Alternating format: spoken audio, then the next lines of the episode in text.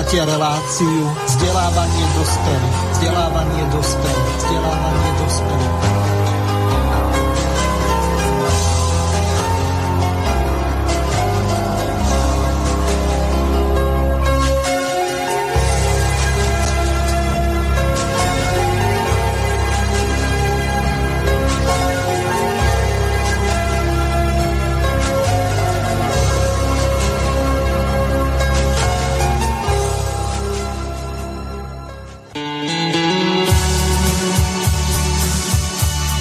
Vážené a milé poslucháčky a poslucháči, vítam vás pri druhom pokračovaní cyklu relácií zameraných na komunitarizmus v rámci relácie vzdelávanie pre dospelých. Dnes to bude naživo s filozofom a politológom, vysokoškolským učiteľom a poslancom Národnej rady Slovenskej republiky, doktorom Lubošom Blahom, PhD. V dnešnej relácii zameriame vašu pozornosť na antiglobalizmus Slovenskej republike a členských štátov Európskej únie. Pre uvedenie do kontextu pripomeniem, že náš host, doktor Blaha, pred dvomi rokmi vydal knihu s názvom Antiglobalista, z ktorej budem parafrázovať. Pojmom antiglobalista si mnohí predstavujú nejakého zúrivého nacionalistu, ktorý odmieta medzinárodnú solidaritu, existenciu cezhraničných či globálnych problémov a ešte určite sa mu hnusí napríklad vysokorýchlostný internet a za oceánske lety. Na druhej strane to môže byť násilnický anarchista s kuklou na hlave, ktorý stojí na čele rozvášneného davu a na policajtov hádže molotovou koktejl. Z tohoto dôvodu antiglobalistov média hlavného prúdu, to znamená mainstreamové, vykresľujú ako číre zlo, idiotov, extrémistov, kriminálnikov, dokonca teroristov, alebo po prípade nejakých politických fanatikov. Pritom všetko je inak. Pozícia, ktorú v tejto knihe budem obhajovať do určitej miery, je antiglobalistická. Môj prístup je angažovaný, moja teória sa primárne odvíja od ľavicových inšpirácií a to nejako neskrývam.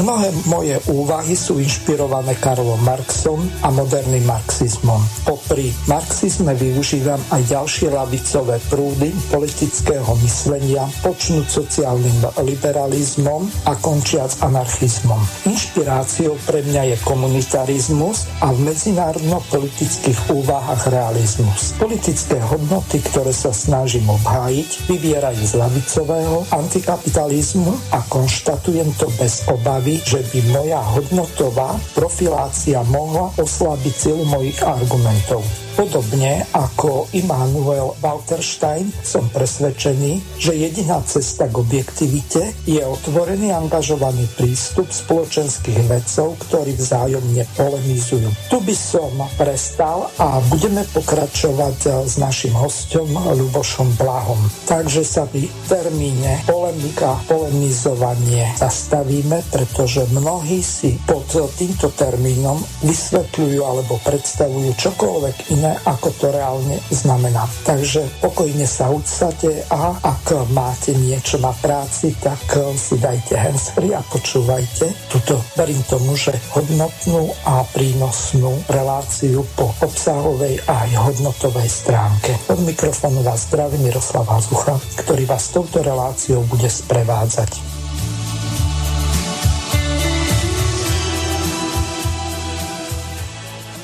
Vážení poslucháči, tak eh, naživo vítam pána doktora Luboša Blahu. Zdravím vás, pán Blaha.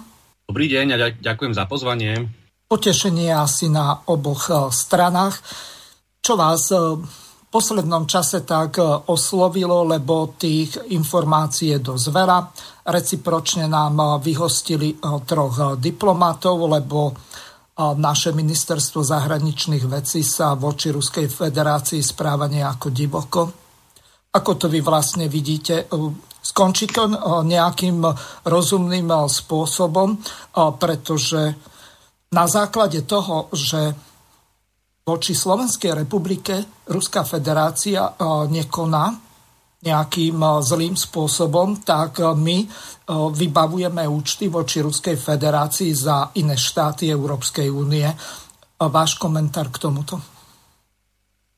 považujem správanie ministra zahraničných vecí Ivana Korčoka za priamo ohrozujúce národné záujmy Slovenskej republiky, pretože správať sa takýmto až detinsko agresívnym spôsobom voči Ruskej federácii, ktorá je nielen jadrovou veľmocou a veľmi významným partnerom celosvetovo uznávaným, ale navyše ešte aj bratským národom, ktorý nás oslobodzoval v druhej svetovej vojne a ku ktorému majú obyvateľia na Slovensku veľmi blízko, je podľa môjho názoru uh, vyslovene nevhodné a myslím si, že pán Korčok premieňa slovenskú zahraničnú politiku na akúsi pobočku Washingtonu, čo dokladá aj taký posmešný spôsob, akým sa vyjadril minister zahraničných vecí Ruskej federácie Sergej Lavrov v Nemecku, keď sa dopočul o tom, že teda pán Korčok ide vyhosťovať troch ruských diplomatov a on reagoval tak blahosklonne, že no tak e, síce pán Korčok hovoril niečo o suverenite, ale my v Ruskej federácii veľmi jasne vnímame, že toto nebolo rozhodnutie Slovenskej republiky, ale americkej ambasády. Čiže toto je veľmi smutné, keď nás už takýmto spôsobom vnímajú zahraniční partnery, že už nemáme ani štípku tej suverenity a sebavedomia. Čo, keď si spomeniete za našej vlády, a teraz nejdem obhajovať všetko, čo tu bolo, uh, sme predsa len uchovávali priateľské vzťahy s Ruskou federáciou a veľmi výrazne sme dokázali prehovárať do suverenity.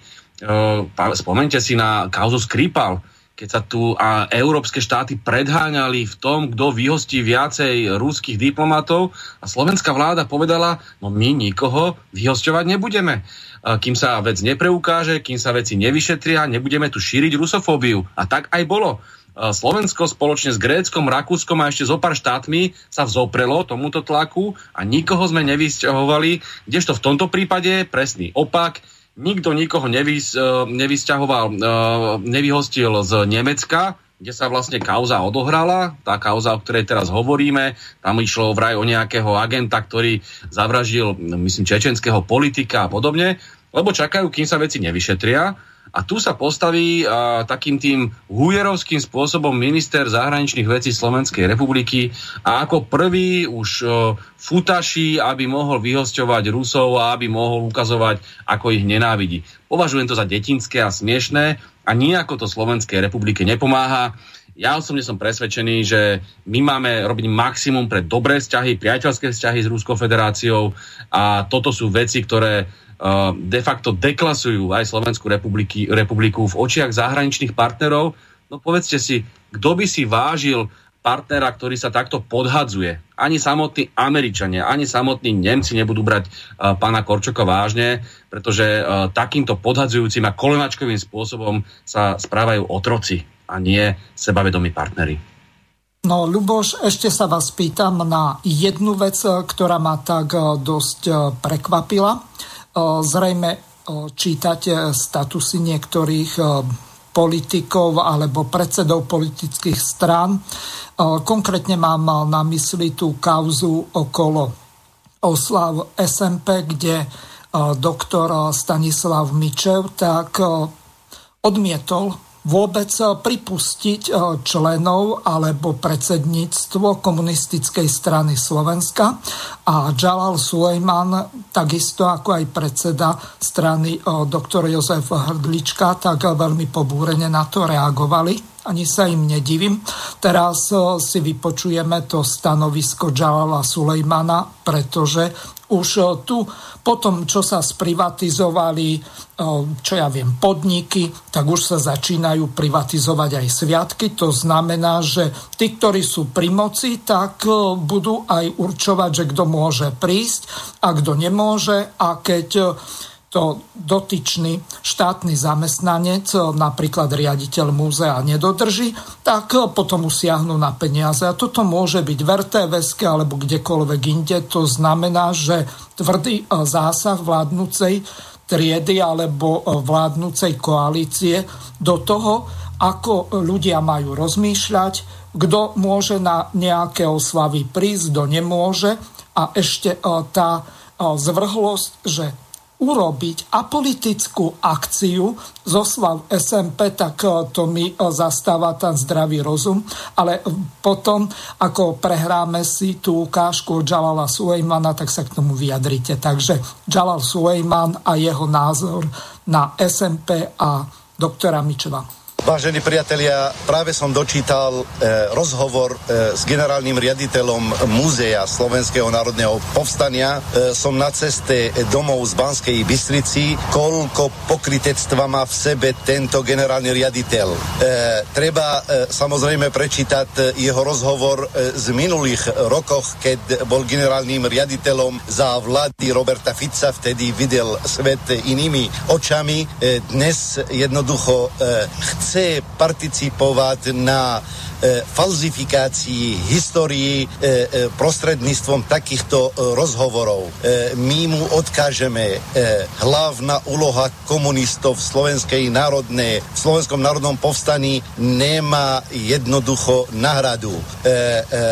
Samozrejme nemohol len tak vypustiť a oponovať Gustava Husáka, Karola Šmitkeho, Laca Novomeského. No a týmto spôsobom ho vyzývam, aby portrety týchto ľudí mal u seba e, v múzeum. Predstavte si, vážení priatelia, generálny riaditeľ Múzea Slovenského národného povstania chce falsifikovať e, históriu a zároveň nevie odpovedať otázku, kto bol hlavným architektom Slovenského národného povstania. Samozrejme bol to Gustav Husák a tento človek dnes nemá ani len jednu pamätnú tabulu nikde na územie Slovenskej republiky. Tu je hambou aj tohoto generálneho riaditeľa, ktorý dnes obliekal plašť neoliberálov, s nimi zakladal aj novú stranu a chce nám nahovoriť, kto mal e, hlavnú úlohu v Slovenskom národnom povstaní. Tvrdí, že je historikom, tak ho odkážem, aby prečítal e, Vianočnú dohodu. Táto dohoda bolo podpísaná v Bratislave 8 mesiacov predtým, jak vypuklo e,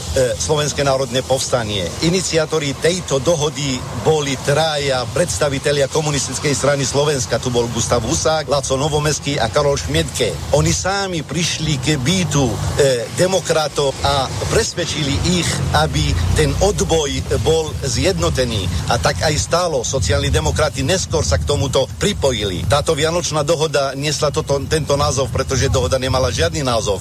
Publikovala ju Pravda 10. januára ďalšieho roka a preto neslo ten názov Vianočná dohoda. No jednoznačne v tomto smere organizačné hlavnú úlohu hrali komunisti. Na základe tejto Vianočnej dohody, vážení priatelia, vznikla e, e, Národná rada Slovenskej republiky. Právne čerpame z nej do dnešného dňa.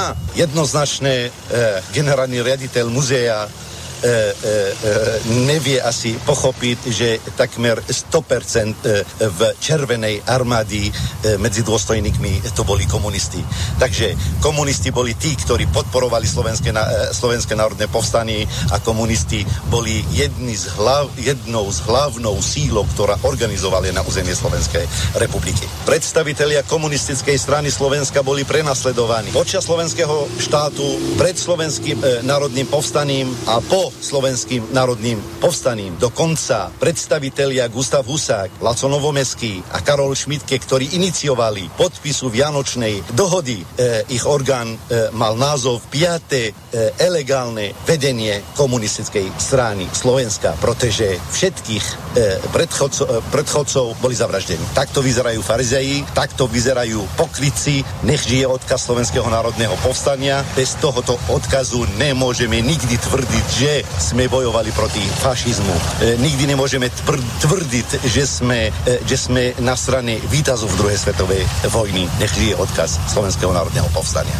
O, takže toľko Jalal Sulejman. Luboš, skôr ako vám dám slovo, tak pripomeniem našim poslucháčom kontakty do štúdia Vážené a milé poslucháčky a poslucháči, táto relácia od začiatku je kontaktná, tak môžete využiť dve e-mailové adresy studio.bb.juh zavinať slobodnyvysielac.sk prípadne zdvojene na gmailovú adresu studio.bb.juh zavináč gmail.com taktiež môžete využiť zelené tlačítko na web stránke Slobodného vysielača a položiť priamo otázku na našim hostom do štúdia. V poslednej hodine bude zapnutý telefón s telefónnym číslom plus 421 910 473 440 operátor štvorka s vám, tak môžete sa aj takýmto spôsobom v druhej časti relácie dovolať. Prosím, nevolajte skôr, aby sme s našimi hostiami, respektíve hostom mohli prebrať dohodnutú časť relácie, aby ste potom mohli priamo na ňu reagovať. Ďakujem vám, že dodržiavate dohodnuté alebo navrhnuté pravidla a zároveň sa teším na to, že vašimi otázkami prispiejete k tvorbe tejto relácie. Ďakujem vám za to a prajem vám príjemné počúvanie.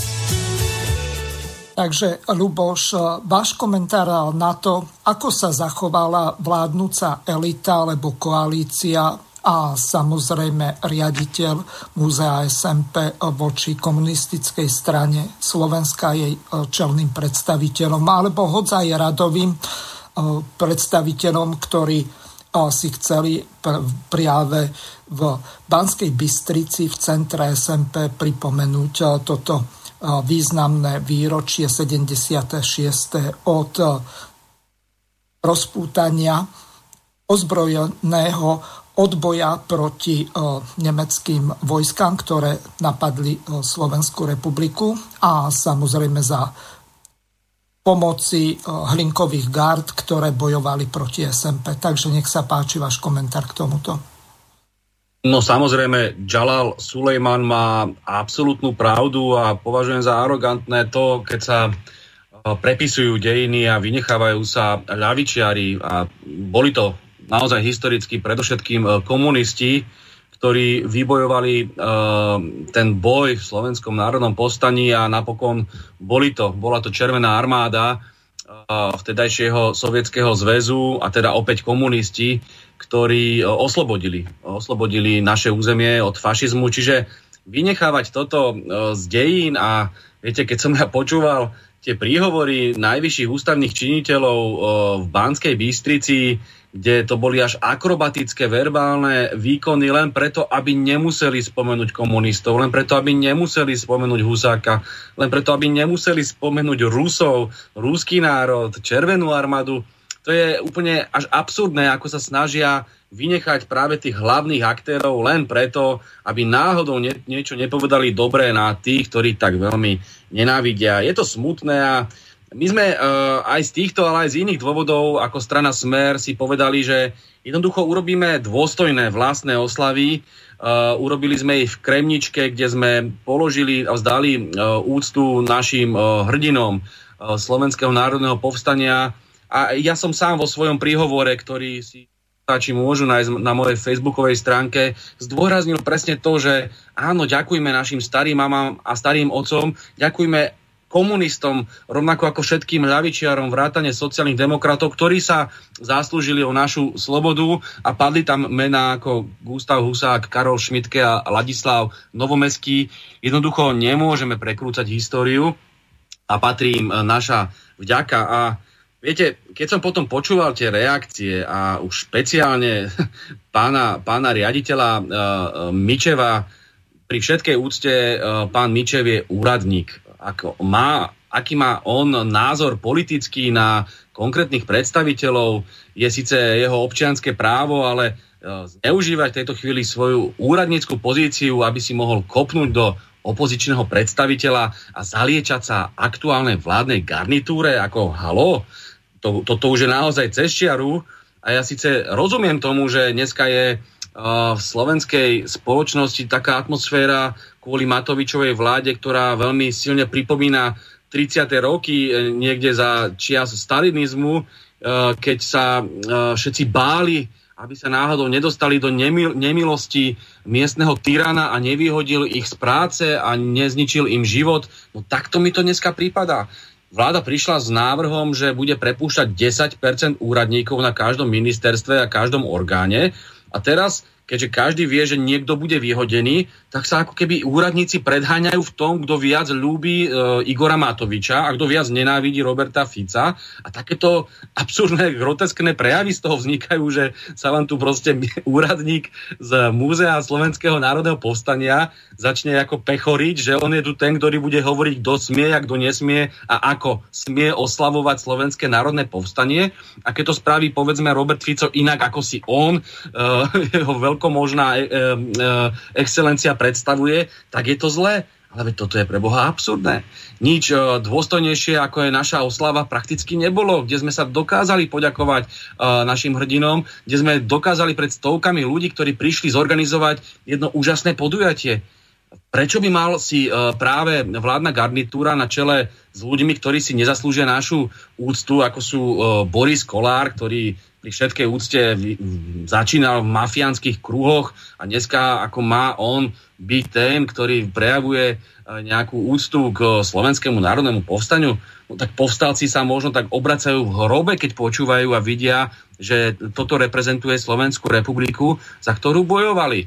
To isté pán Matovič, ktorý si ešte dovolí vo svojom príhovore povedať, že Slovenské národné povstanie, citujem, spáchali uh, krásni starčekovia, či také niečo, veď to sú už také neuveriteľné obludnosti, ktoré páchajú títo ľudia na čele slovenskej vlády, že je dobré, že tam strana Smer neposlala svojich zástupcov a že sme spravili vlastnú, vlastné podujatie, keď sledujeme, ako táto vláda okráda tých najslabších, 2 milióny najslabších, práve za týchto bojovali ľudia v Slovenskom národnom postaní. Oni nechceli len mier, nechceli len to, aby sme porazili fašizmus, oni chceli nový, sociálne spravodlivejší svet a práve títo ľudia ako Matovič a Kolár sú v priamom protiklade k tomu, za čo bojovali práve ľudia v Slovenskom národnom povstaní. Čiže môžem len prizvukovať, že je e, všetko, čo povedal Jalal Sulejman, je pravdou a komunistov nemožno vynechať e, z dejín.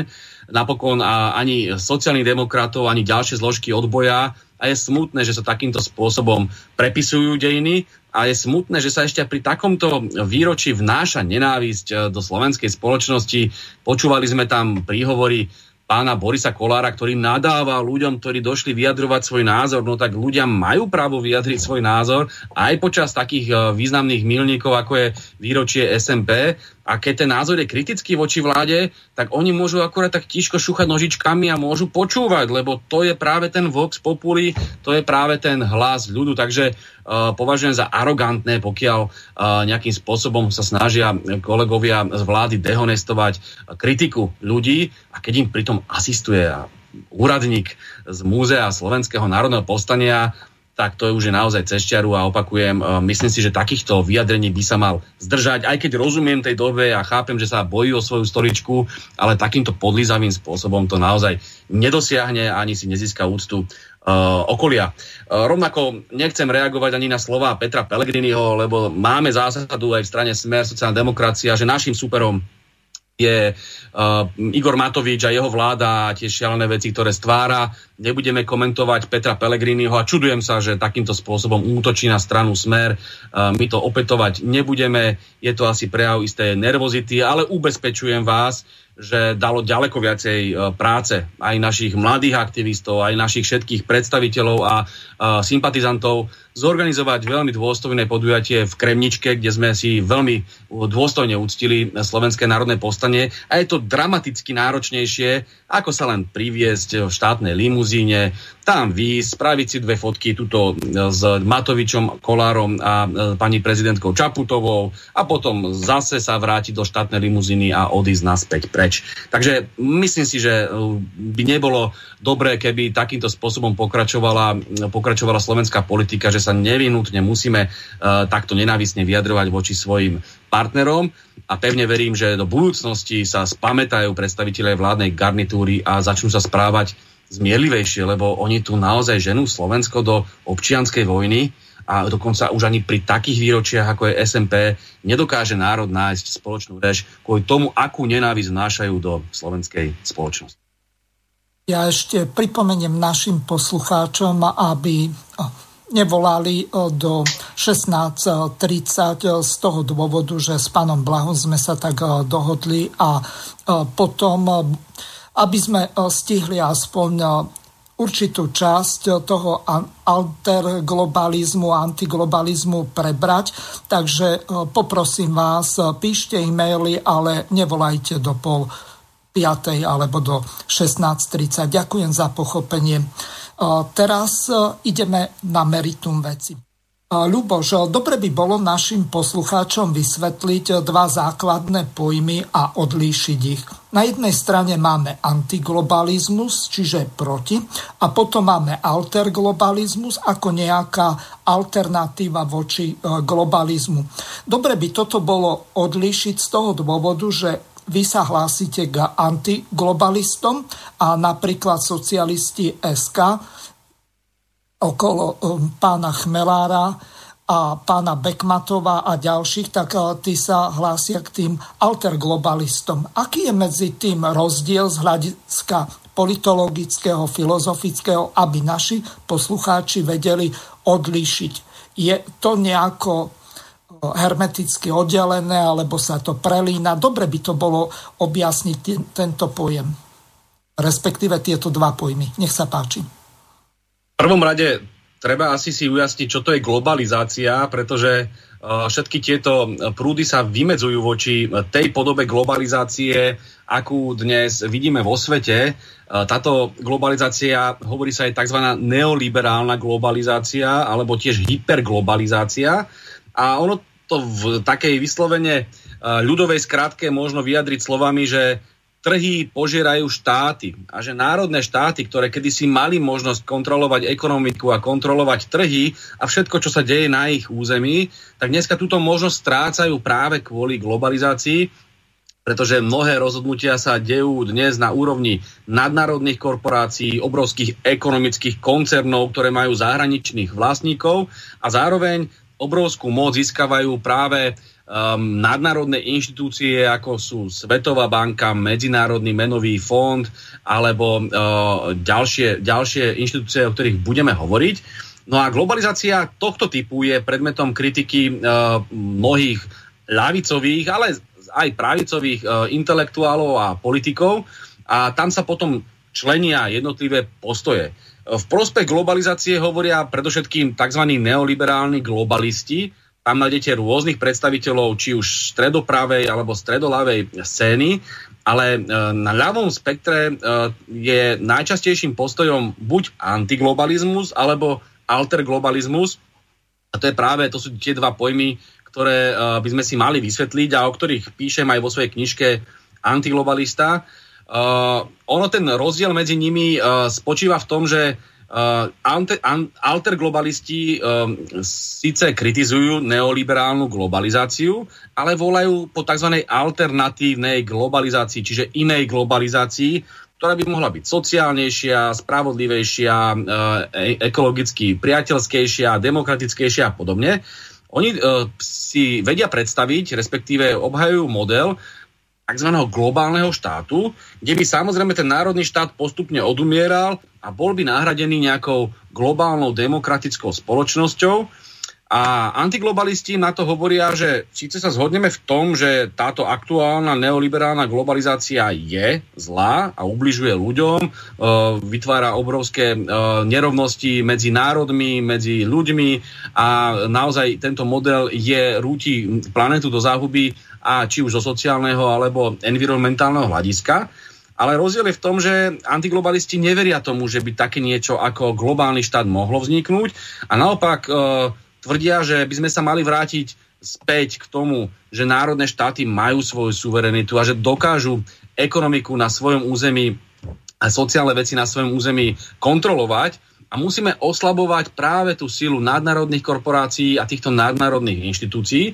To samozrejme neznamená, že sa máme uzatvárať do seba ako nejaké Severné Koreji, ale vrátiť sa k modelu možno, ktorý fungoval e, po druhej svetovej vojne, tzv. Bretton Woodsky model, kde tie štáty síce spolupracovali a fungovalo to, čo mu sa dodneska hovorí internacionalizmus, to znamená m, spolupráca medzi národmi, ale na druhej strane nefungovalo to, čo by chceli možno mnohí alterglobalistickí teoretici, tzv. kozmopolitanizmus. To znamená, vylúčme národy, vylúčme štáty, hovoríme o svetoobčianstve, hovoríme o individualizme, o ľudských právach naprieč uh, národnými celkami a vylúžme potom tým pádom celú tú agendu uh, vlastenectva uh, vôbec politického diskurzu. A toto je niečo, čo antiglobalisti jednoducho odmietajú.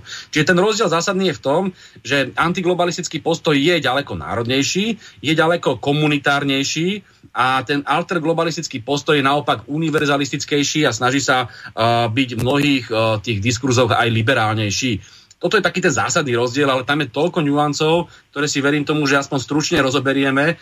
Uh, ja vo svojej knižke uh, síce uh, obhajujem antiglobalistický postoj, to znamená v tej ekonomickej rovine veľmi silne kritizujem neoliberalizmus, individualizmus a všetky tie ekonomické prejavy neoliberálnej globalizácie, ako bohatnú banky, ako vykoristujú tretí svet, rozvojový svet, ale aj nás, ako krajiny tzv. semiperiférie, ale na druhej strane hovorím aj o tzv. kultúrnej globalizácii, kde sa tu rozširuje tá západná individualistická kultúra aj prostredníctvom rôznych mimovládok, aj prostredníctvom rôznych kultúrnych stereotypov. Tomuto sa v sociológii hovorí McDonaldizácia, to znamená tradičné kultúry. A teraz nehovorím len o Slovensku, hovorím v knižke o tradičných spoločnostiach, už či už z Ázie, Latinskej Ameriky alebo Afriky, oni sú rozleptávané tou západnou individualistickou a konzumentskou kultúrou, ktorá absolútne popiera ich životný štýl. Predstavte si teraz, ako fungovali postaročia buddhistické spoločnosti alebo konfuciánske spoločnosti.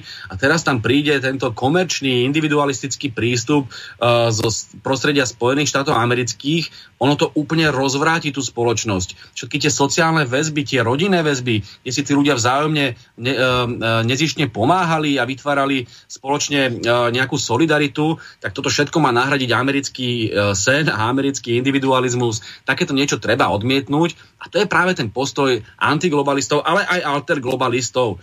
Uh, tie nuancy a tie rozdiely, ktoré cítime, sú potom už v tej odbornejšej rovine, ale treba povedať, že tak antiglobalisti aj alterglobalisti majú zásadného nepriateľa a tou, to, tým je uh, neoliberálna globalizácia a ten Eh, ten systém eh, globálneho kapitalizmu, ktorý tu dneska funguje. A tu by sa mala podľa môjho názoru ľavica zjednotiť spoločne so všetkými vlasteneckými silami a bojovať proti týmto prejavom, pretože tie nás môžu ako Slovákov ale aj všetky iné národy, ktoré sú uh, v tom podrobenom postavení kompletne zničiť a panovať tu budú nadnárodné korporácie, ktoré zväčša pochádzajú práve z tých najbohatších veľmocí, či už je to uh, Severná Amerika alebo severo-západná Európa. A toto nevedie k ničomu dobrému, ale o tom si, si ešte viac porozprávame neskôr v relácii. Uh-huh. Dobre, aby sme to nezahovorili, čo som v tom úvodnom slove povedal, tak dobre by si bolo pripomenúť niektoré také základné politologické alebo sociologické termíny a zamerať sa aj na semantický význam týchto slov z toho dôvodu, že keď zoberiem taký klasický príklad, Povedzme, vy rozprávate sa s nejakým príčetným poslancom v Národnej rade, ktorý patrí e, do koalície.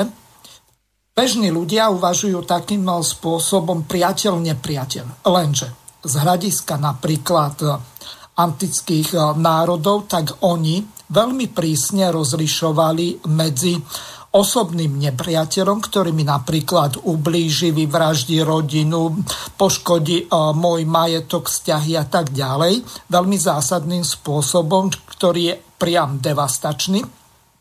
A medzi e, tzv polemickým alebo vojnovým nepriateľom. A tu je dôležité pochopiť e, jednu dôležitú vec. Politika je v podstate podľa definície jednej, e, ktorá sa uvádza v tých politologických skriptách, tak je to vojna inými ako zbraňovými systémami. Môže byť to napríklad hybridná vojna, ktorá sa často opakuje, ale aj povedzme nejaká diskusia alebo dišputa, tak ako kedysi v, na začiatku novoveku, tak e, diskutovali napríklad luteráni s katolíkmi, že mali také dišputy ohľadom tých právoučných, vieroučných vecí. Čiže keď sa vrátim k tomu, tak grečtina veľmi jasne oddeluje dva termíny. Osobný nepriateľ sa povie echtros a nepriateľ, ktorý je vojnový, tak je polemos. A e, z toho vyplýva aj to slovo polemika, e, čiže toto je naprosto jasné. A v prípade napríklad Rimanov, ktorí používali latinčinu, tak tam osobný nepriateľ je iminikus a zás nepriateľ, ktorý je vojnový alebo polemický, tak ten je hostis. Čiže z tohoto hľadiska je veľmi dôležité vysvetliť našim poslucháčom, že ako je vlastne možné, aby to nebrali voliči ako pokritectvo, keď vy alebo kdokoľvek iný má dobré vzťahy s inými príčetnými poslancami v Národnej rade, aj keď ich tam až tak veľa nie je. Nech sa páči. Ďakujem pekne za otázku. O, politika, a to je niečo, s čím sa asi niektorí ľudia nevedia zmieriť, jednoducho vždy bude o konflikte. Politika je o konfliktnom postavení rôznych názorov. Niekto má názory ľavicové, niekto pravicové, niekto je možno väčší vlástenec, niekto väčší globalista, alebo máte konzervatívcov, liberálov. Tých rozdielov je strašne veľa.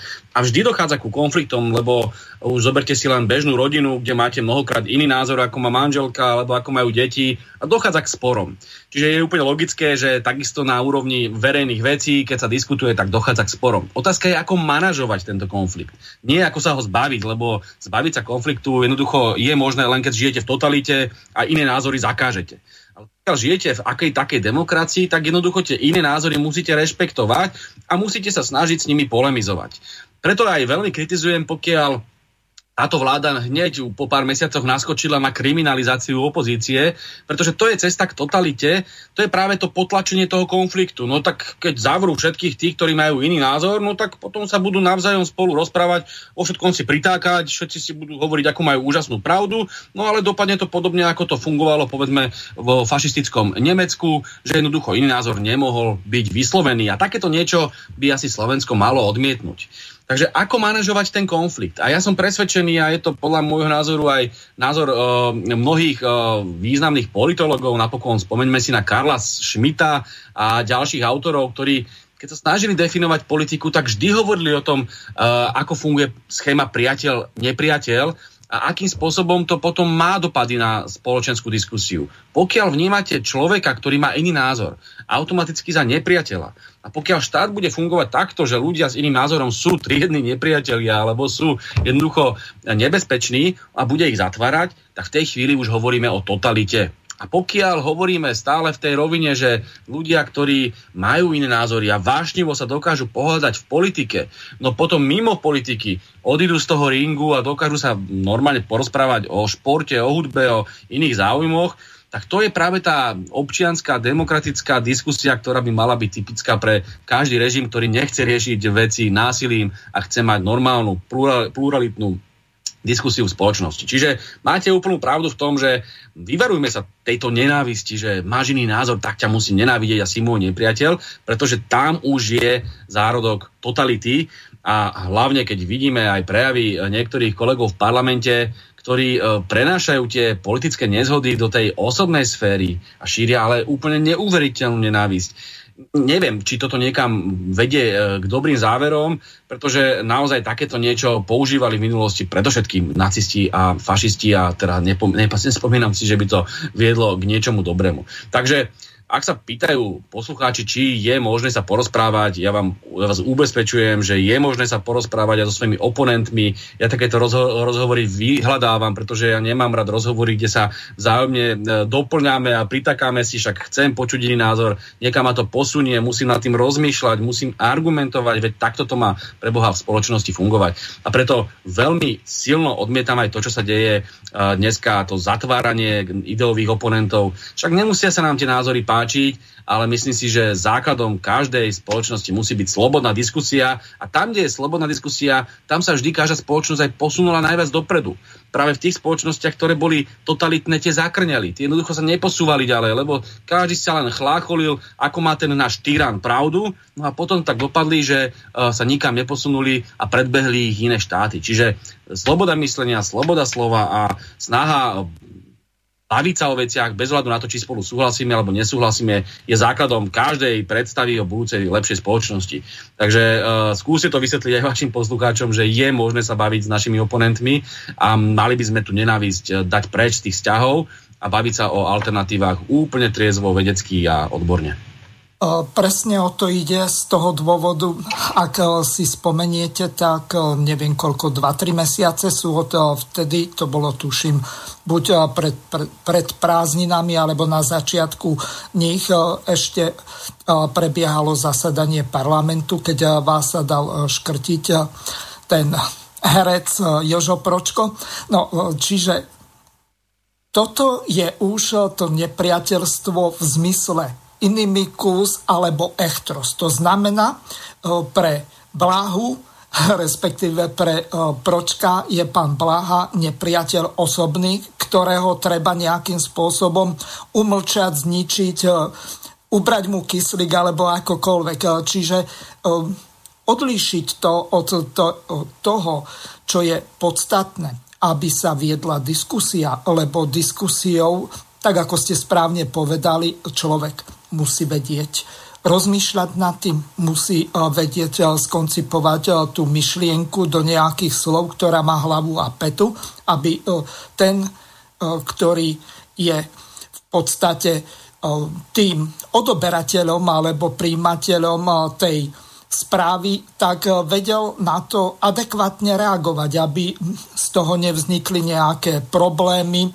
E, v tom zmysle, že vôbec nepochopí, že e, čomu ten e, odosielateľ tej správy alebo toho hovoreného slova chce týmto naznačiť, povedať a tak ďalej. A toto je veľmi dôležité, pretože na Slovensku sa už prestalo diskutovať takýmto spôsobom, že sa rozlišuje medzi týmito dvomi termínmi. To znamená medzi osobným nepriateľom a nepriateľom polemickým. To znamená takým, ktorý má na podobnú alebo tú istú vec e, iný názor z toho dôvodu, že nie všetci sme rovnakí alebo takmer všetci sme rozdielni, e, tak e, z toho dôvodu vidíme tie veci na základe svojich skúseností rozdielne. Ale, aby som vám neodoberal čas, neviem, či ste postrehli, vaša kolegyňa pani Záborská tak vyzvala opozičné a koaličné strany, lepšie povedané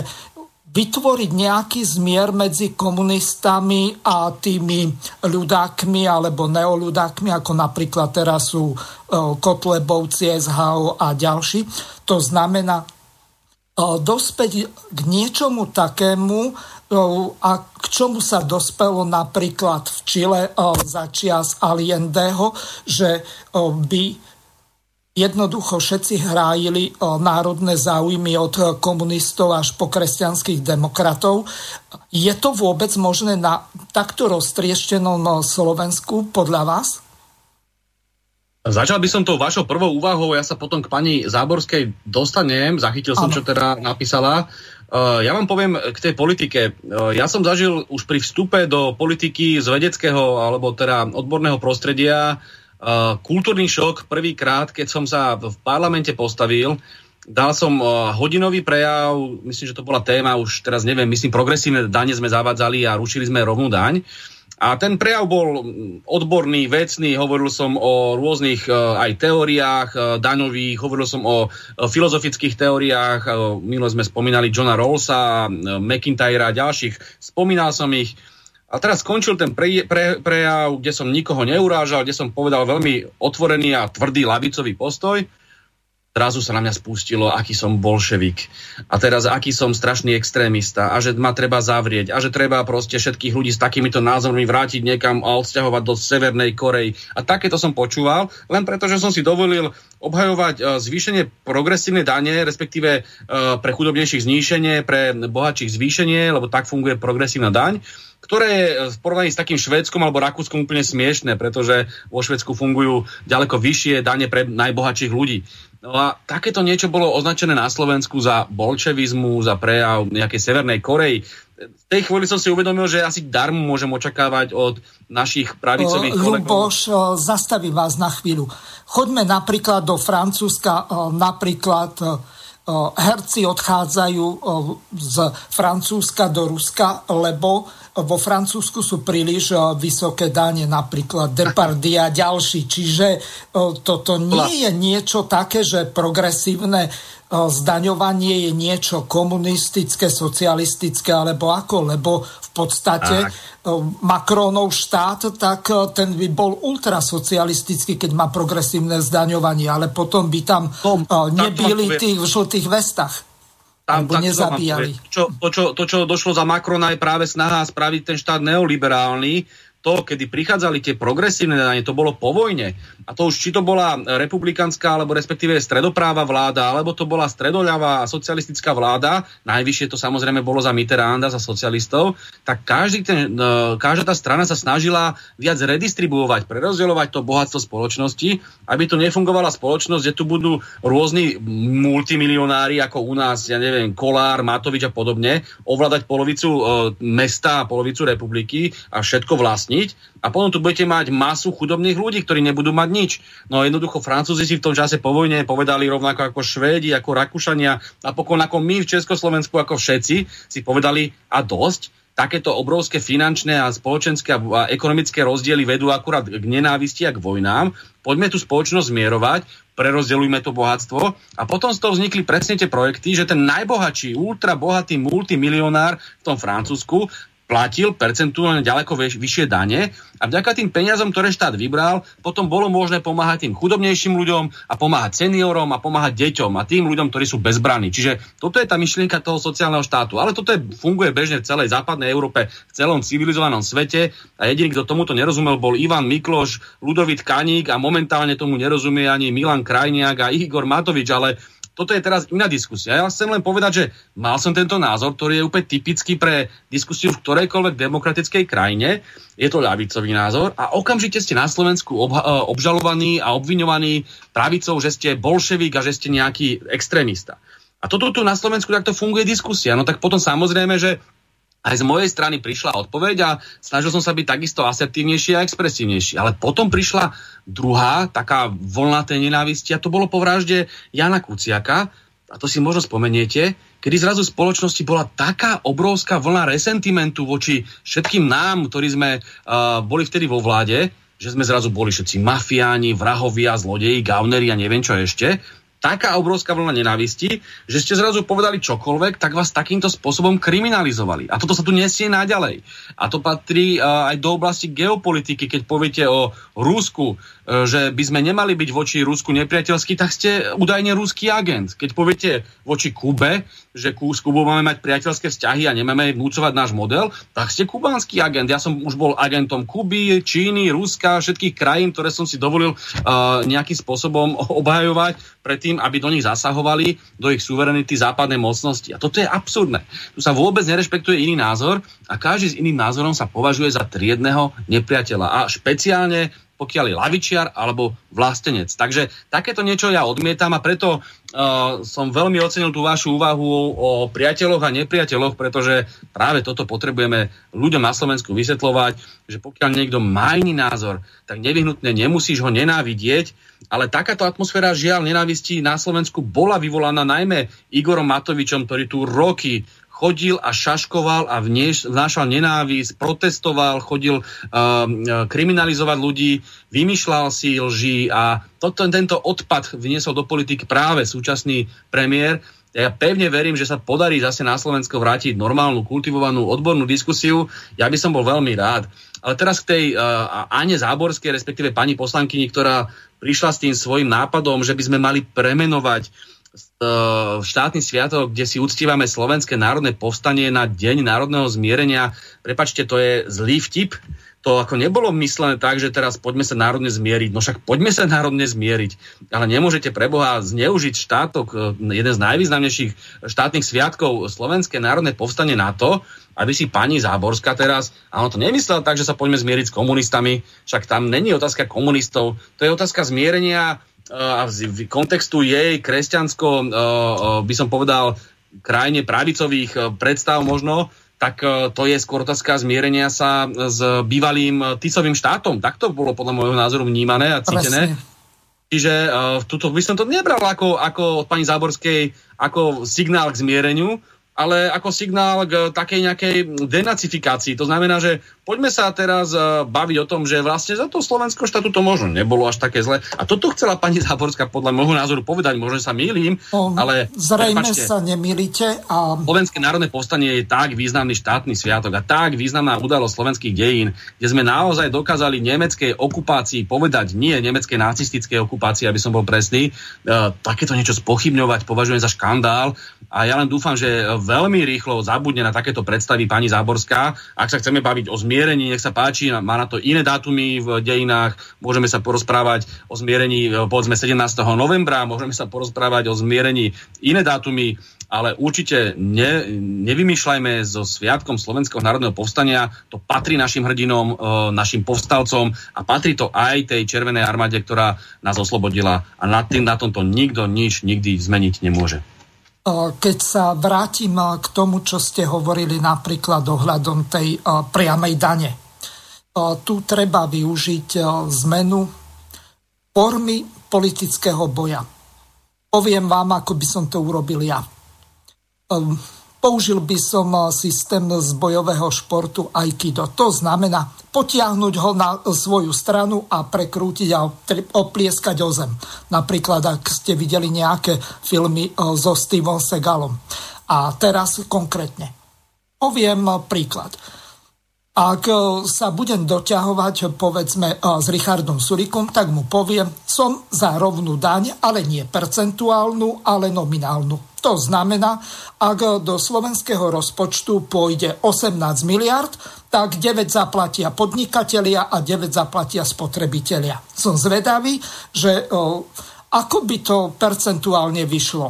A Richard by s týmto nesúhlasil, lebo to by už deformovalo jeho podnikateľské prostredie a prepadli by sme sa na úroveň niekde v Severnej Koreji, čo by bolo niečo strašné.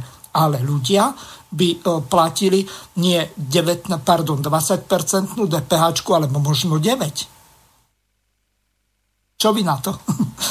No tak v prvom rade by som sa asi vyhol takým diskusiám s Richardom Sulíkom, ktoré by nemusel pochopiť, lebo jak pri všetkej úcte... On je chytrý, toho nepodceňujte, aj keď chytrý, neprečítal vašu knihu späť k Marxovi. On je chytrý, ale on je ako tak uh, ekonomicky uh, málo oboznámený s realitou z hľadiska tých možností, aké ponúka ekonomická veda. Však ja, ja si myslím, že on ani v živote nečítal Stiglica, on v živote nečítal tie základné teórie, ktoré dneska fungujú. On vo svojej diplomovke ako ekonóm citoval 6, 6 kníh. Zoberte si 6 kníh, to je, to je, ja som napísal 9.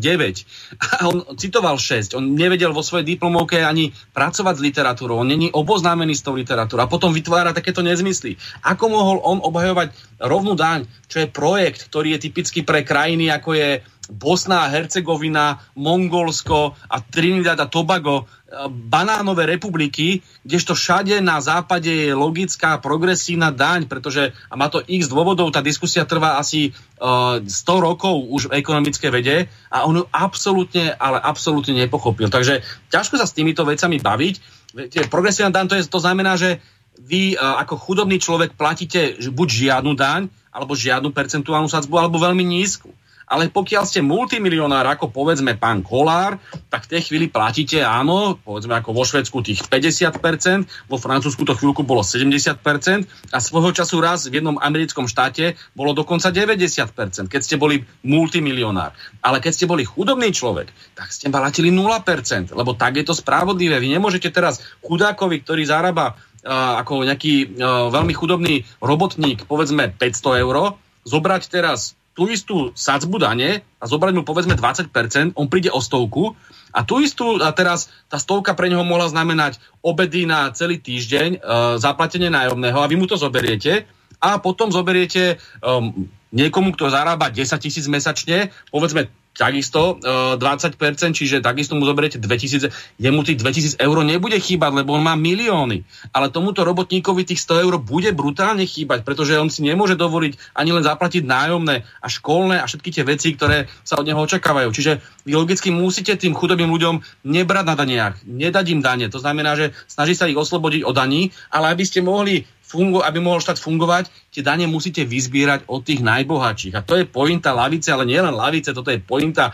každého civilizovaného štátu na západ od našich hraníc. Čiže z tohto hľadiska pán Sulík, keď tu vymýšľal s rovnou daňou, to bolo na úrovni naozaj Mongolska a Trinidadu a Tobago pri všetkej úste. Čiže vysvetľovať týmto ľuďom tieto veci je naozaj ťažké, pokiaľ nemajú načítané základné veci, ale nechcem teraz ako podceňovať, však samozrejme bavme sa o týchto záležitostiach, ale preboha nekriminalizujme teraz lavičiarov za to, že majú takýto názor, hej, lebo teraz čo, Blahu zavreme za to, že chce progresívne dane, alebo za to, že chce mať inú uh, priateľskejšiu, priateľskejšiu politiku voči Ruskej federácii. Toto je práve to nebezpečné, takže na tomto sa zhodneme, ale myslím si, že sme sa už dostali od uh, globalizmu veľmi ďaleko, takže mm, asi sa treba... Dobre, um, ideme si teraz zahrať uh, pesničku, ktorú ste si vybrali. Hasta sem pre komandante a potom eh, zapnem eh, telefón a budú môcť eh, volať poslucháči, lebo za chvíľu už máme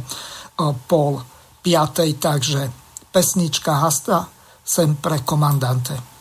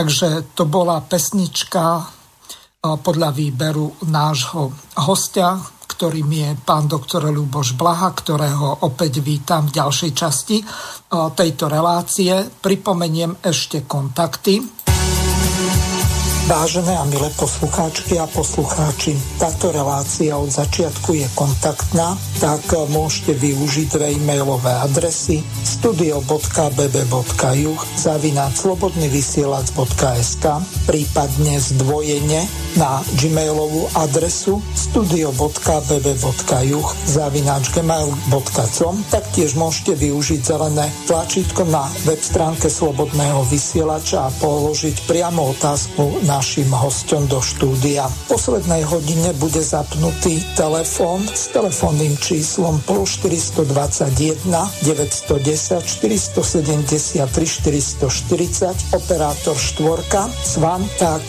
môžete sa aj takýmto spôsobom v druhej časti relácie dovolať. Prosím, nevolajte skôr, aby sme s našimi hostiami, respektíve hostom mohli prebrať dohodnutú časť relácie, aby ste potom mohli priamo na ňu reagovať. Ďakujem vám, že dodržiavate dohodnuté alebo navrhnuté pravidla a zároveň sa teším na to, že vašimi otázkami prispiejete k tvorbe tejto relácie. Ďakujem vám za to a prajem vám príjemné počúvanie. O, takže o, máme tu o, už volajúceho. Nech sa páči, ste vo vysielaní. Počujeme sa? No, dobrý deň. Zdravím vás. No. Môžete položiť nášmu hostovi, pánovi Bláhovi, otázku. Nech sa páči. Dobre, položím dve, lebo prvá bude taká veľmi rýchla. A prvá otázka je, že čo si myslí o tom, čo bolo povedané alebo medializované po vzťahu k Chovancovi. Pred dvomi rokmi ste mali zastúpenie vy, bol tam minister zahraničných vecí Lajčák, zároveň Smer mal moc a akým spôsobom Smer toto vôbec neriešil vtedy. Že nechápem, pretože Smer mal vtedy v rukách, dá sa povedať, v úvodzovkách, lebo však má to byť nezávislá SIS a tieto rôzne orgány, ktoré mohli spolupracovať s belgickými tajnými službami, že prečo sa viacej Smer neangažoval v tom. Po druhé, e, či si myslíte, že pán Lajčák, pán Korčok sú v podstate, môže sa dať medzi nich rovnítko a sú to v podstate protektory, čo sa týka bezpečnostnej politiky Slovenska. To znamená, že niekto iný rozhoduje a e, jednoducho žiadna strana, ktorá je pri moci, nemá šancu vstupovať do týchto vecí, pretože, poviem to tak obrazne, ten dotyčný protektor chodí povedzme na embassy, kde e, musí, alebo nepriamo, nejakými nepriamými cestami jednoducho musí byť v línii e, tých predstav niekoho iného. Takže budem počúvať, pozdravujem. Novi. Ďakujem pekne, do počutia. Ďakujem veľmi pekne za otázku k tej prvej k pánovi Chovancovi.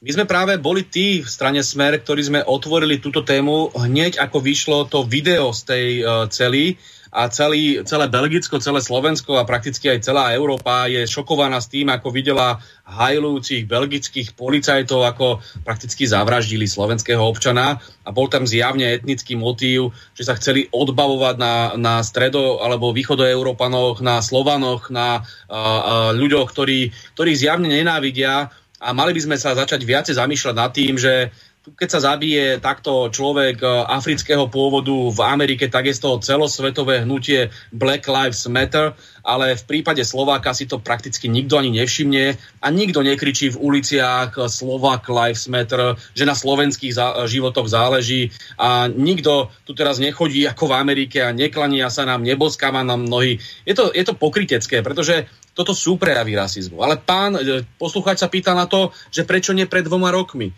No lebo pred dvoma rokmi bola verzia, a dobre to viete, že v belgickej cele dostal Slovák infarkt a zomrel.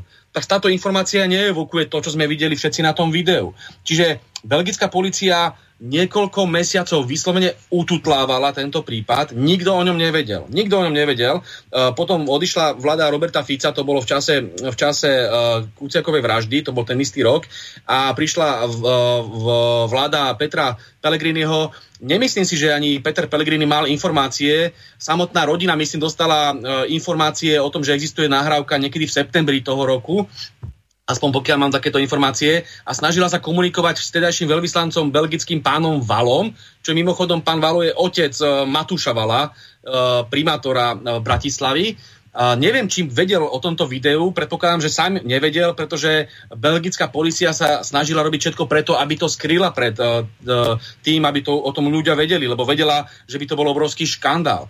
A to video sa dostalo na verejnosť až dva roky potom, čo sa tá vražda stala. Čiže e, teraz vyniť z toho, povedzme mňa, alebo iných poslancov uh, vtedajšej vlády, že o tom nevedeli a odkiaľ sme to mali vedieť. Nebolo ako možné to vedieť, keď to nevedel a respektíve nemohol vedieť nikto v Belgicku, lebo to práve belgická policia ututlávala. Čiže uh, viniť v, tejto, v tomto prípade v, v tomto prípade Lajčaka, neviem, Korčoka, Korčok bol vtedy tuším v tom roku uh, uh, uradujúci minister uh, za Lajčaka, lebo Lajčak bol v tom čase v OSN. Asi neviem, či to je najsprávnejšie. Správne je vo chvíli, keď sme sa dozvedeli o tom videu a keď to celý svet videl, že tam sa hajluje, že tam sa reálne zabíja Slovák, tak v tej chvíli sme sa ozvali a dovtedy to jednoducho možné nebolo. Napokon však pán poslucháč pokiaľ pred tými dvoma rokmi disponoval nejakými informáciami, lebo vtedy o tom vysielala slovenská tele, televízia, že teda došlo k nejakému infarktu a tak ďalej, tak z tej informácie asi ani on nedokázal vytušiť, že išlo o takúto šialenú um, prakticky vraždu zo strany belgickej policie. Čiže toto je ten uh, hlavný argument. A ten druhý, uh, tá druhá otázka ohľadom uh, pána Lajčaka a pána Korčoka. On, on ich nazýva protektormi a ja môžem súhlasiť s tým, že pán Korčok sa tak správa určite uh, teraz, keď je uh, z, v Matovičovej vláde. Ale spomente si, ako to bolo za Lajčáka. Ja teraz netvrdím, ja som sa s Lajčakom neustále hádal, spomente si, že sme mali neustále spory uh, ohľadom zahraničnej politiky, ale spomente si, ako sme dokázali zabrať a vo chvíľach, kedy sa tu presadzoval tvrdý americký alebo západný, nazvieme to takto, alebo liberálny záujem, tak sme sa postavili proti tomu. Zoberte si e, kvóty na migrantov. Kto ich zastavil? Bolo to Slovensko za vlády Roberta Fica. Zoberte si Marakešský dohovor. Kto to nepodpísal? Boli sme to my a napriek tomu, že to Lajčak chcel, my, strane Smer, na čele s Robertom Ficom. Takisto kauza Skripal, o ktorej som už hovoril. Všetci na nás tlačili, aby sme vyhosťovali ruských diplomatov. My sme povedali nie. Opäť vďaka Robertovi Ficovi a vďaka nám v strane Smer alebo uznanie venezuelského prezidenta Guaida, amerického e, predstaviteľa, ktorého sa snažili Američania dotlačiť, tak my sme ako Slovensko povedali, že to jednoducho neurobíme, lebo rešpektujeme národnú suverenitu Venezuely. A opäť vďaka strane Smer sociálna demokracia. Zoberte si, kto stiahol vojakov z Iraku, z americkej vojny e, o ropu. Zase sme to boli my v smere. Dalo by sa pokračovať, či už je to otázka Kosova, kde sme nikdy neustúpili a nikdy sme Kosovo neuznali, lebo sme spolu so Srbmi v jednotnom názore alebo otázka, uh, otázky uh, migrácie, otázky uh, Jugoslávie a bombardovania Jugoslávie, kde sme boli vždy proti tomu, aby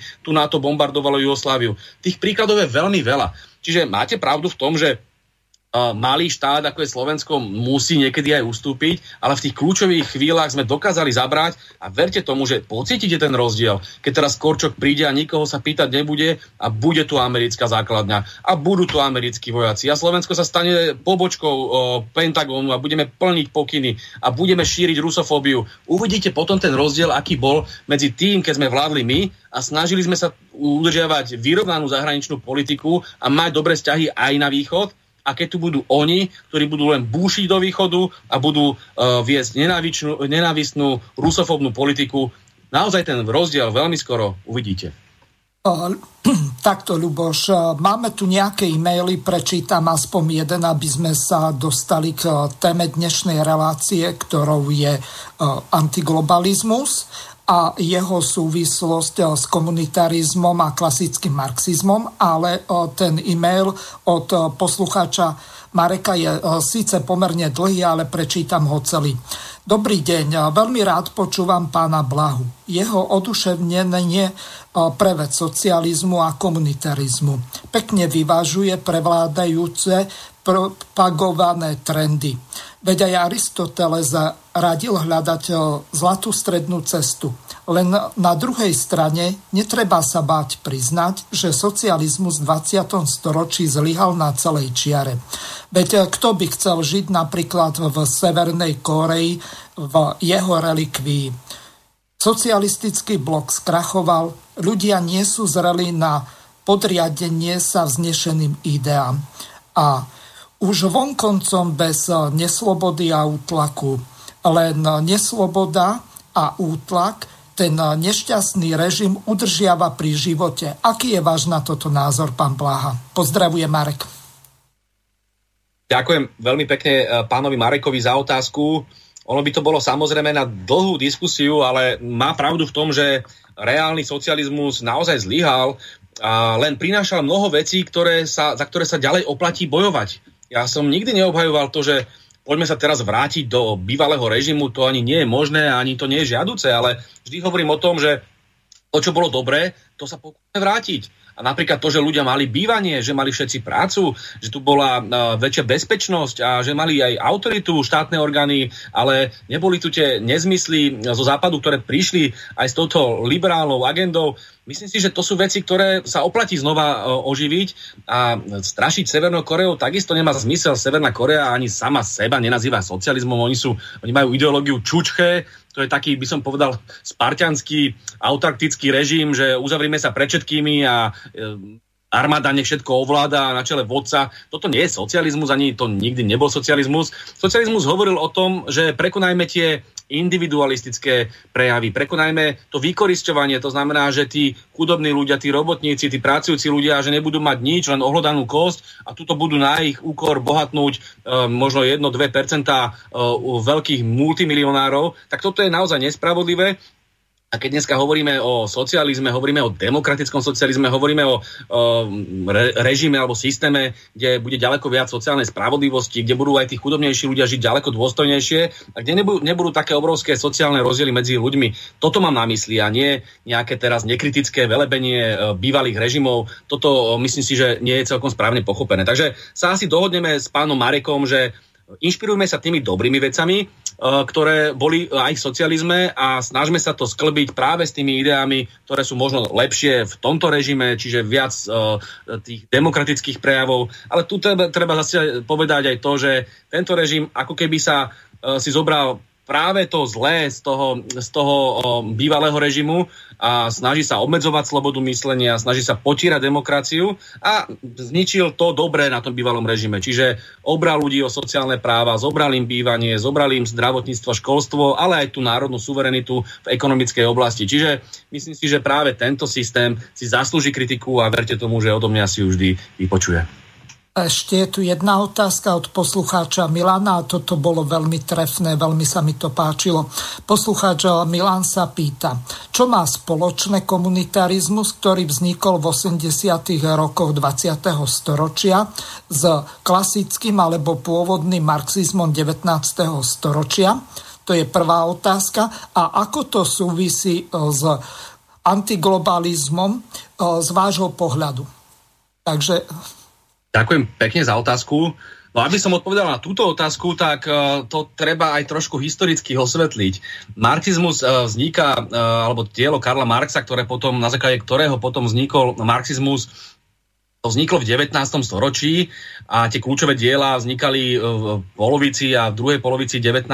storočia, ale potom ten následný vývoj marxizmu pokračuje až dodnes. A dodnes patrí marxizmus medzi tie najcitovanejšie teórie a dielo Karla Marxa je podľa západných zdrojov najcitovanejším, najcitovanejším dielom v západnej literatúre a dodneska na západných univerzitách, čiže ďalej to má vplyv.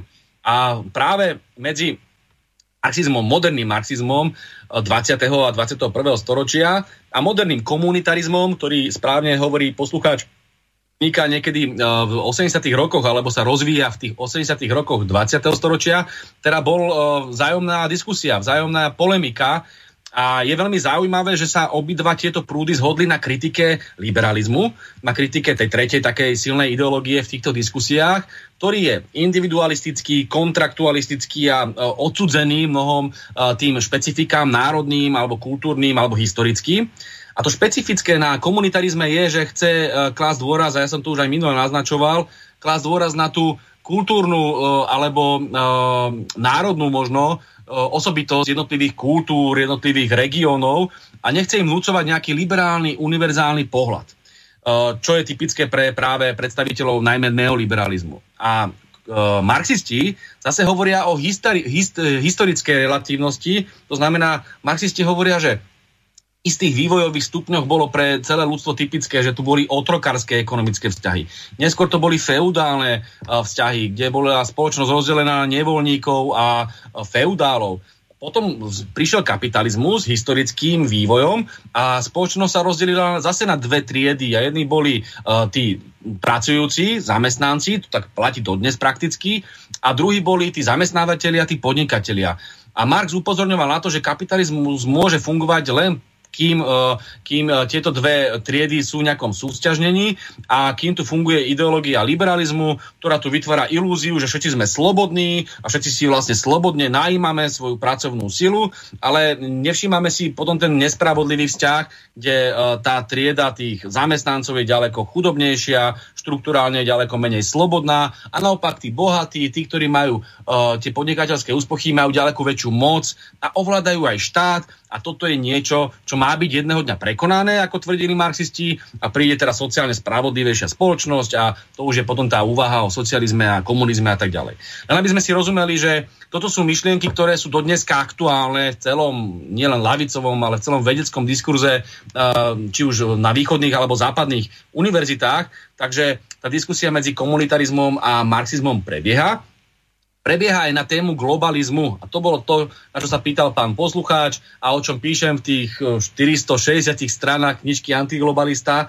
Nepodarí sa mi to teraz eh, zhrnúť, ale chcem zdôrazniť, že uh, na rozdiel od možno toho pôvodného Marxovho diela, ten marxizmus hlavne v 20. storočí získal veľmi silný aj národný rozmer sa tu hovorilo o bojoch za národné oslobodenie a práve väčšina krajín tzv. tretieho sveta, či už v Ázii, Latinskej Amerike alebo v Afrike, sa odvolávala na marxistické alebo socialistické učenia boji za národnú nezávislosť. Pamätáte si tie protikolonialistické boje, a ktoré potom vystridali boje proti ekonomickej kolonizácii zo strany západných mocností a zo strany Spojených štátov amerických. Na tom práve uh, vznikli všetky tie hnutia v Latinskej Amerike a často spomínaný Che Guevara a ďalší veľkí revolucionári. Na tom vznikli aj čínsky, dnes veľmi úspešní uh, predstavitelia komunistickej Číny, alebo vo Vietname to bol Ho Chi Minh, ktorý viedol tú vojnu s Američanmi. To boli práve tie myšlienky socialistické v tom e,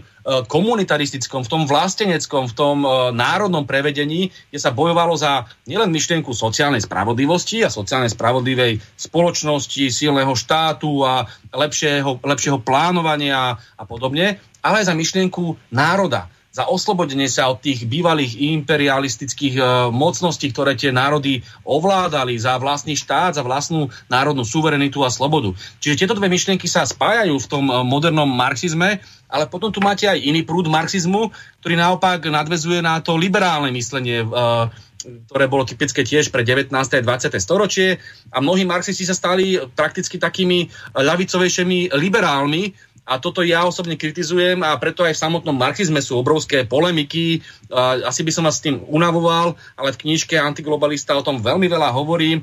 Tie spory tu existovali vždy. Napríklad e, na úvod 20. storočia sa išli dovadiť inak veľkí kamaráti Rosa Luxemburgová a Vladimír Lenin, lebo Luxemburgová bola presvedčená, že internacionalizmus znamená, že musíme poprieť všetky národy, kdežto Lenin hovoril, že každý národ má právo na svoje sebaúčenie, čo bolo veľmi významné, významná myšlienka aj v roku 1918. Vďaka tomu vlastne zaniklo aj Rakúsko-Uhorsko a malo to veľký vplyv na lavicové myslenie v tom čase aj na Slovensku. Ale potom videli, vidíte, že aj v tom lavicovom myslení prevažovali také prúdy, ktoré hovorili o tom, že národná otázka je dôležitá, ale aj prúdy, ktoré hovorili, že naopak treba tu vytvoriť nejaký kozmopolitný poriadok. To dneska je Marx inšpiráciou pre množstvo jednotlivých uh, filozofických a ekonomických prúdov a v tom je jeho čaro. Ja osobne sa ho snažím čítať čo najviac tým komunitárnym spôsobom, to znamená podporovať práve tie boje za národné oslobodenie tých malých, tých utláčaných národov. A ja považujem Slovensko v tom dnešnom rozvrstvení za jeden z príkladov tých národov, ktoré sú čiastočne ekonomicky okupované veľmocami a veľkokapitálom práve zo zahraničia a zo západných štátov. A tu nadvezujem práve na už spomínaného Immanuela Wallersteina, ho, niekedy ho čítajú ako Wallersteina, ale je to americký autor. Čiže Wallerstein hovoril o tom, že kedysi v histórii sa svet rozdelil ekonomicky na jadro, na tie krajiny, ktoré sú dodneska tie najbohatšie a patrí medzi ne severozápad Európy, ale aj Spojené štáty americké už. Potom sú tu krajiny tzv. periférie, to je zvyšok sveta, vrátanie Afriky, vrátanie Latinskej Ameriky, vrátanie Ázie a potom tu máte semiperifériu alebo poloperifériu, kde patrí aj Slovensko a krajiny niektoré ako je Grécko alebo Mexiko, ktoré nie sú úplne tie najchudobnejšie, tie najmenej rozvinuté, ale zároveň nepatria do toho klubu tých najbohatších, kde patria Nemci, Holandania, Američania a podobne. A plnia úlohu takých, by som povedal, že lacná pracovná sila a zároveň sa tam uh, snažia vytvárať uh, hegemóniu toho liberálneho myslenia uh, zo, z krajín centra. Čiže toto sú veci, ktoré treba čítať, treba študovať, aby sme pochopili, kde sa nachádzame, lebo tieto všetky propagandistické uh, vyhlásenia o slobode a demokra- demokracii sú pre marxistov čistá propaganda, čistý s prepačením bullshit. To naozaj nemá žiadnu vedeckú oporu, pretože tá sloboda nie je sloboda robotníka, to je sloboda kapitálu, to je sloboda toho bohatého človeka. To je tá demokracia je čo v skutočnosti? No tak zoberme si americkú demokraciu. Jedna strana má prakticky totožný program ako druhá strana. Obidvu ovládajú, obidve ovládajú milionári a oligarchovia. Sú to dve oligarchické strany. A či už bude vládnuť Pepsi Cola alebo Coca-Cola, je to v zásade jedno, lebo ten americký systém bude taký istý. A oni idú vyčítať tým iným štátom, že majú málo demokracie. Veď to je na tomto smiešne a potom zavolajú armádu a tie, tie iné krajiny, ktoré neposlúchajú, zrovnajú zo zemou. Tak toto dneska funguje a na toto práve marxisti upozorňujú. Čiže je to veľmi zaujímavý intelektuálny prúd a netreba sa teraz obávať, že niekto tu chce vrácať e, Slovensko, posúvať niekam do Severnej Korei. To je čistý nezmysel. Je to normálna ľavicová kritika všetkých tých nespravodlivostí, ktoré sa vo svete dejú. Ľubož, ja by som sa trošku posunul ďalej, aby e, pre našich poslucháčov bolo jasné, e, tak použijem tú analógiu, Majka Volcera s tým hotelom. Neviem, či to poznáte. Ak áno, tak potom ma môžete doplniť. Tam v podstate sa jedná o to, že komunitaristi na rozdiel napríklad od katolíckej cirkvi alebo od kresťanských národov, tak neuznávajú nejakú globálnu morálku. To znamená univerzálnu alebo akúkoľvek, ktorá je platná pre celý svet.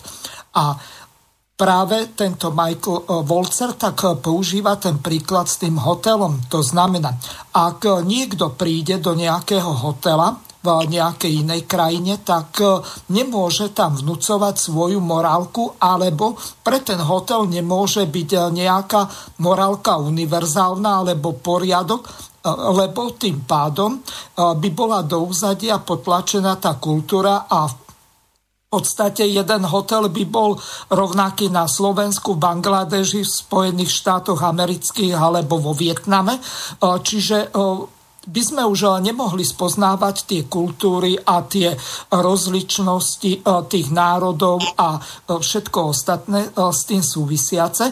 A teraz, čo je dôležité, je to, že Michael Volcer presadzuje morálku komunitárnu, to znamená, ktorá sa vzťahuje na konkrétnu komunitu. To znamená, ak ten hotel patrí do nejakej obce alebo mesta, tak e, pre, tú, pre ten hotel sú tie hotelové pravidlá alebo ten poriadok interný taký, aký e, majú tí ľudia na základe tej kultúry, v ktorej tí ľudia žijú. Čiže z tohoto je dôležité to, že Komunitaristi neuznávajú nejakú univerzálnu globálnu morálku, ale čo je dôležité, uznávajú nejaké minimum, napríklad desatoro. Keby som sa spýtal 100 teológ, 100 teológov, hlavne katolických, tak nikto mi nepovie, tak ako hlina ten nepoznaní desatoro, v ktorom prikázaní je neskorumpuješ. To som si istý, že to nebudú vedieť. Ale nie je to podstatné. Napríklad v vo Veľkom katechizme to vysvetľuje Luther už niekedy začiatkom 16. storočia okolo roku 1535. Čiže skúsme odlišiť tú morálku, ktorá je v komunitarizme, ktorá je v marxizme a ktorá je napríklad v tom alterglobalizme. Výborný príklad tohto tu, čo hovorí Michael Walzer, používajú aj manželia Komarofovci, významní teoretici globalizácie, keď spomínajú africký štát Botswana. Hovoria o tom, ako sa v Botsvane zaužil model, po generácie osvedčený model takej komunitnej demokracie, že síce tam fungovala iba jedna strana, politická strana, ale tá strana mala vo svojich tradíciách, že každé rozhodnutie išla sa porozprávať s ľuďmi, prešla tými dedinami, tam sa konali tie fóra, tam sa hlasovalo, veľmi to malo blízko k priamej demokracii a bola tam ďaleko väčšia participácia a spolúčasť občanov. A teraz došli, došli západní poradcovia a z Ameriky a z neoliberálnych mimovládok, ako to poznáme aj na Slovensku, a začali ich poučovať, že no tak toto teda nie je demokracia, to je proste hrozné, že to, to tu môže takto fungovať. Pekne tu im nanúčili ten model, klasický americký, budete tu mať dve strany, alebo majte aj tri, ale peniaze budú asi len na dve, dve oligarchické strany. A toto bude tá skutočná demokracia a raz za tých 5 alebo 4 roky sa tí ľudia môžu ísť rozhodnúť, či chcú teda tú Pepsi Colu alebo Coca-Colu, alebo jednu alebo druhú stranu, ktoré budú mať prakticky rovnaký program.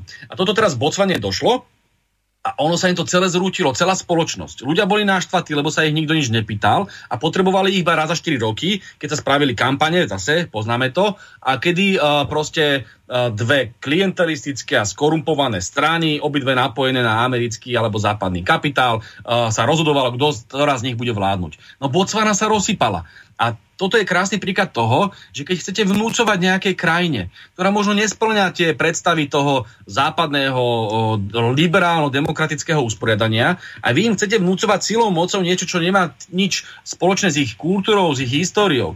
A pritom dovtedy tam fungovali komunálnejšie väzby. To znamená, tí ľudia mali nejakú predstavu, ako ovplyvňovať štát a spoločnosť a fungovalo to efektívnejšie, len preto, že to není západné, len to, preto, že to nesúvisí s ideológiou liberalizmu, takto zružme. A toto je niečo, čo aj komunitaristi, aj marxisti odmietajú. To není nejaký taký, že morálne relativistický postoj, že a však nám je jedno, nech sa tam povražia všetci, lebo sú, je to iná kultúra. My samozrejme máme nejaké morálne predstavy a môžeme ich kritizovať.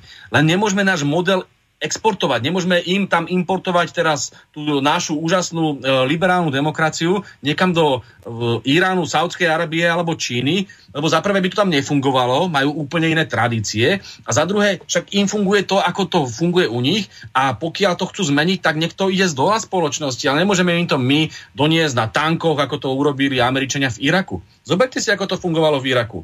Tá vojna samozrejme bola o rope. To vieme, že to bolo vyslovene jedno geopolitické e, s prepačením svinstvo. Ale oni sa tam snažili zaviesť ten uh, liberálny ekonomický režim, sprivatizovali sa všetky firmy, ktoré dovtedy ako tak slúžili štátu, tam im klakla celá politická ekonomia krajiny, tam sa do, do, doviedlo to krajinu na pokraji občianskej vojny, však sledujete, ako vznikol potom islamský štát, ako sa to roznášalo.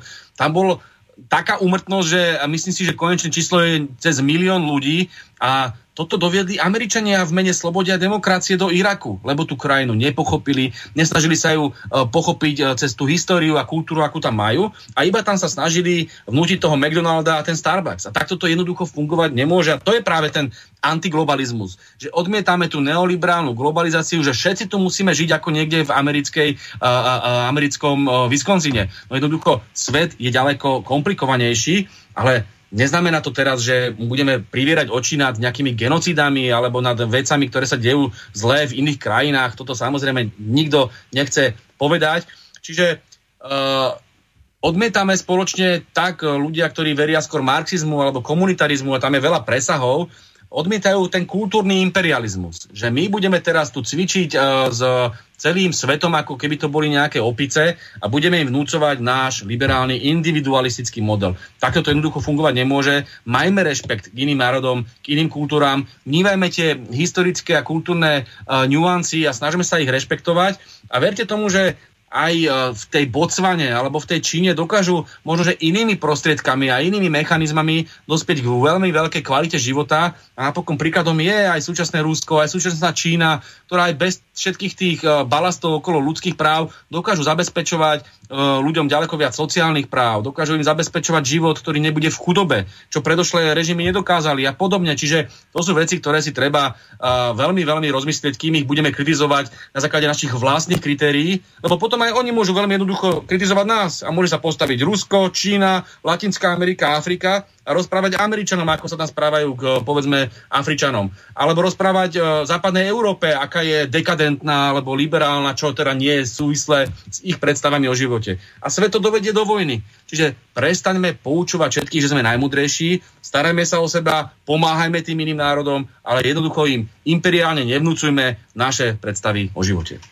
Ideme si zahrať ďalšiu pesničku, opäť eh, Che tentokrát Zúri Stričiek eh, v podaní skupiny Elan.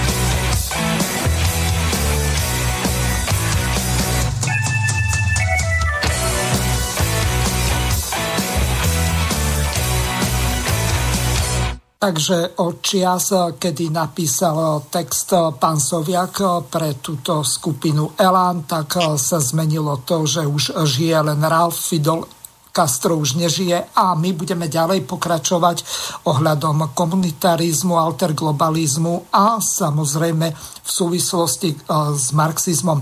Ľuboš, pred pesničkou ste použili takú jednu analogiu, alebo skôr príklad, taký celkom dobrý ja by som ani tak neargumentoval s tým Irakom. Oveľa lepší príklad e, toho systému, ktorý mal byť nejaký progresívny, ale nemyslím vo smere tých západných progresivistov v marxizme, tak to bola v podstate libyská Jamahíria. Keď si zoberieme napríklad druhú zelenú knihu od Muamara Kadáfiho, tak tam hovorí naprosto jasne, že majú byť ľudia pracujúci, nie zamestnanci. To znamená, že ten systém má viesť k tomu, čo presadzoval napríklad Karol Marx v kritike gotajského programu, kde kritizoval tých lasalovcov, respektíve pozostalých aby som to dobre povedal, nechcem použiť uh, slovo pohrobkov, lebo Lasale už uh, v tom čase nežil uh, v roku 1875, čiže Marx tam hovoril o tých ľuďoch, ktorí už nie sú zamestnanci, ale sú slobodní v združených podnikoch. Čiže toto nie je ten systém, kam by sa to komunitárne hospodárstvo malo posúvať napríklad, e, ako hovorí Peter Stanek, to znamená od tých globálnych korporácií k nejakým tým komunálnym podnikom? Ďakujem pekne za otázku. Začal by som naozaj tým, že tá Líbia je krásnym príkladom toho, ako sa tu všetci oháňajú ľudskými právami a slobodou a demokraciou a potom tú krajinu zničia a tá sa potom topí v krvi lebo Libia to bol e, veľmi komplikovaný región a je tam obrovské, tam vždy boli obrovské kmeňové rozdiely a obrovské nenávisti, nevraživosti. A ten Kadafi to dokázal jediný pospájať, že tam žili v relatívnej prosperite, uh, presne tá zelená Kadafiho kniha, uh, to bolo typickým príkladom tzv. arabského socializmu, ktorý bol aj v iných krajinách, to znamená, oni neprevzali kompletne tie Marxové veci, oni to spojili s tými svojimi kultúrnymi tradíciami a snažili sa vytvoriť lepší život pre svojich občanov čo sa v zásade aj darilo, jasné, mali problémy, kto nemá, ale e, potom tam došli, došli uh, stíhačky uh, NATO a umožnili, lebo oni iba umožnili teda tým povstalcom tedy, aby de facto Kadafiho aby eliminovali Kadafiho vojsko a de facto potom mohli Kadafiho zavraždiť. Toto je niečo, čo len dosvedčuje, ako falošná je tá predstava o tej slobode a demokracii, ktorú, ktorú teraz ideme eh, importovať do všetkých krajín sveta. Deje sa to, dialo sa to v Iraku, dialo sa to v Sýrii, dialo sa to v Líbii, eh, teraz sme to cítili aj na Ukrajine po Majdane, kde takisto teda nemám pocit, že by tam zrovna prekvital ten štát a zase to iba ovládajú oligarchovia a zase tam sú iba nahádzané tie americké mimovládky a zase si z toho len urobili predmostie západné moci mocnosti. Čiže to sú veci, ktoré jednoducho e, týmto, e, e, jednoducho týmto západným mocnostiam nemožno zožrať, povedať to takto expresívne a musíme sa snažiť aj tie krajiny, ktoré nefungujú možno dokonale, rešpektovať v tom, že majú nejakú kultúru a keď sa snažia pomáhať svojim ľuďom, tak ich v tom podporujme. No a k tej úvahe o Karlovi Marxovi a ku kritike gothajského programu ja som na tejto práci jeho vystaval prakticky svoju teóriu e, v knižke Späť k Marxovi a, a naozaj to tam aj ja interpretujem tak, že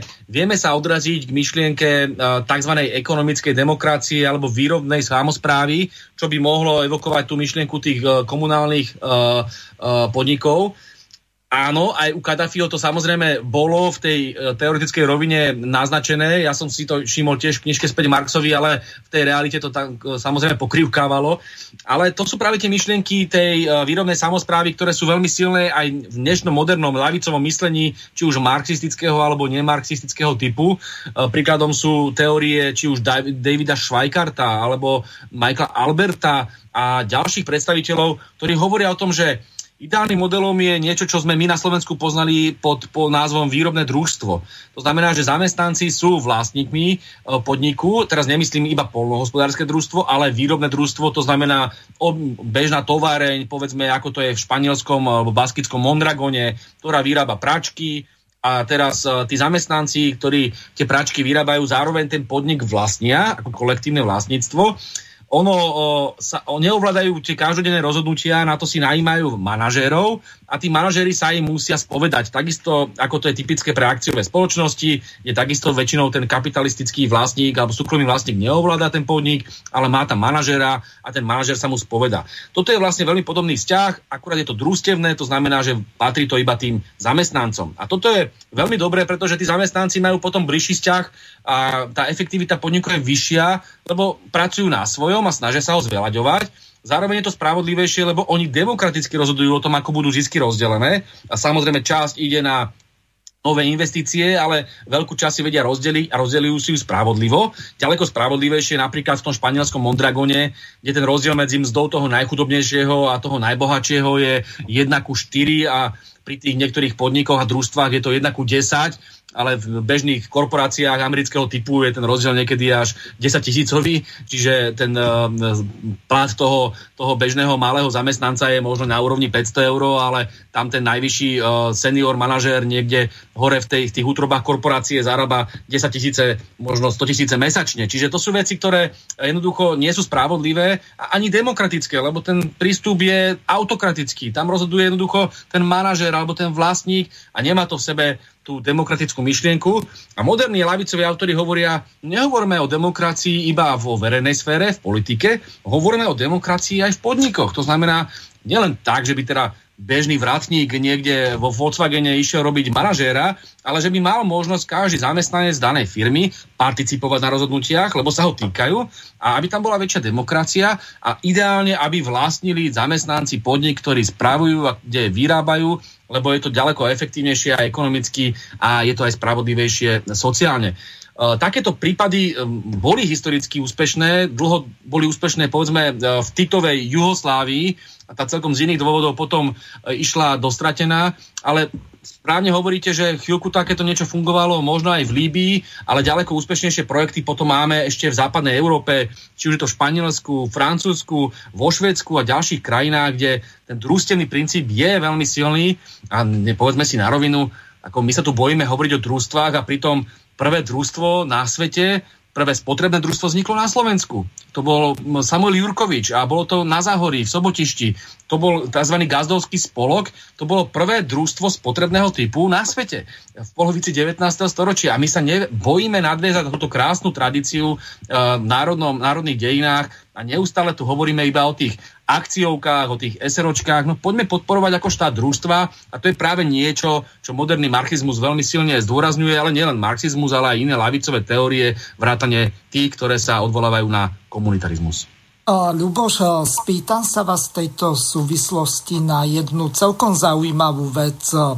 Keď ste spomenuli toho Samuela Jurkoviča, spotrebné alebo nejaké to pôžičkové družstvo, tak jedno družstvo šťia socializmu pretrvalo, spotrebné, volá sa jednota a dokonca majú tam to maličké COOP, čiže ako kooperácia.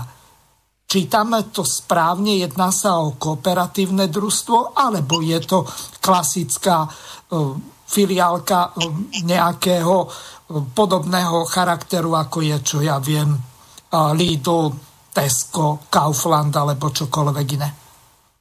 Ja si pamätám, že my sme asi pred nejakými 4 alebo 3 rokmi sa snažili všetky družstva na Slovensku osloviť teda nie len tie polnohospodárske, ale aj výrobné, aj spotrebné, aj úverové. A áno, máte pravdu, Jurkovičov gazdovský spolok bol úverové družstvo, nie spotrebné. A áno, bo, prišla tam medzi nás aj Coop jednota, je to od slova cooperative, v angličtine je to družstvo. A hlásili sa samozrejme k týmto myšlienkám, aj keď priznávali, že už v takej veľmi odvodenej forme. Podstata je, že snažiť sa o istú demokratickú participáciu zamestnancov a šíriť ten princíp, že každý má ten jeden hlas v tom rozhodovaní ale nemyslím si, že teraz na Slovensku existuje také družstvo, ktoré by splňalo všetky tie definičné predpoklady toho, ako by to malo naozaj vyzerať, ale držím palce samozrejme každému, kto sa o to snaží, však máme na Slovensku nielen teda uh, v spotrebnej oblasti, ale aj v iných oblastiach veľmi zaujímavé projekty, napokon aj projekt sociálnych podnikov a sociálnej ekonomiky je veľmi blízky tomuto družstevnému princípu, pretože pracuje s myšlienkou, že ekonomika nie je len o zisku, ale že je aj o vzájomnej pomoci, že je o vzájomnej spolupráci. A toto sú krásne myšlienky, ktoré pomáhajú aj tej ekonomike, aby bola ľudskejšia a humanejšia.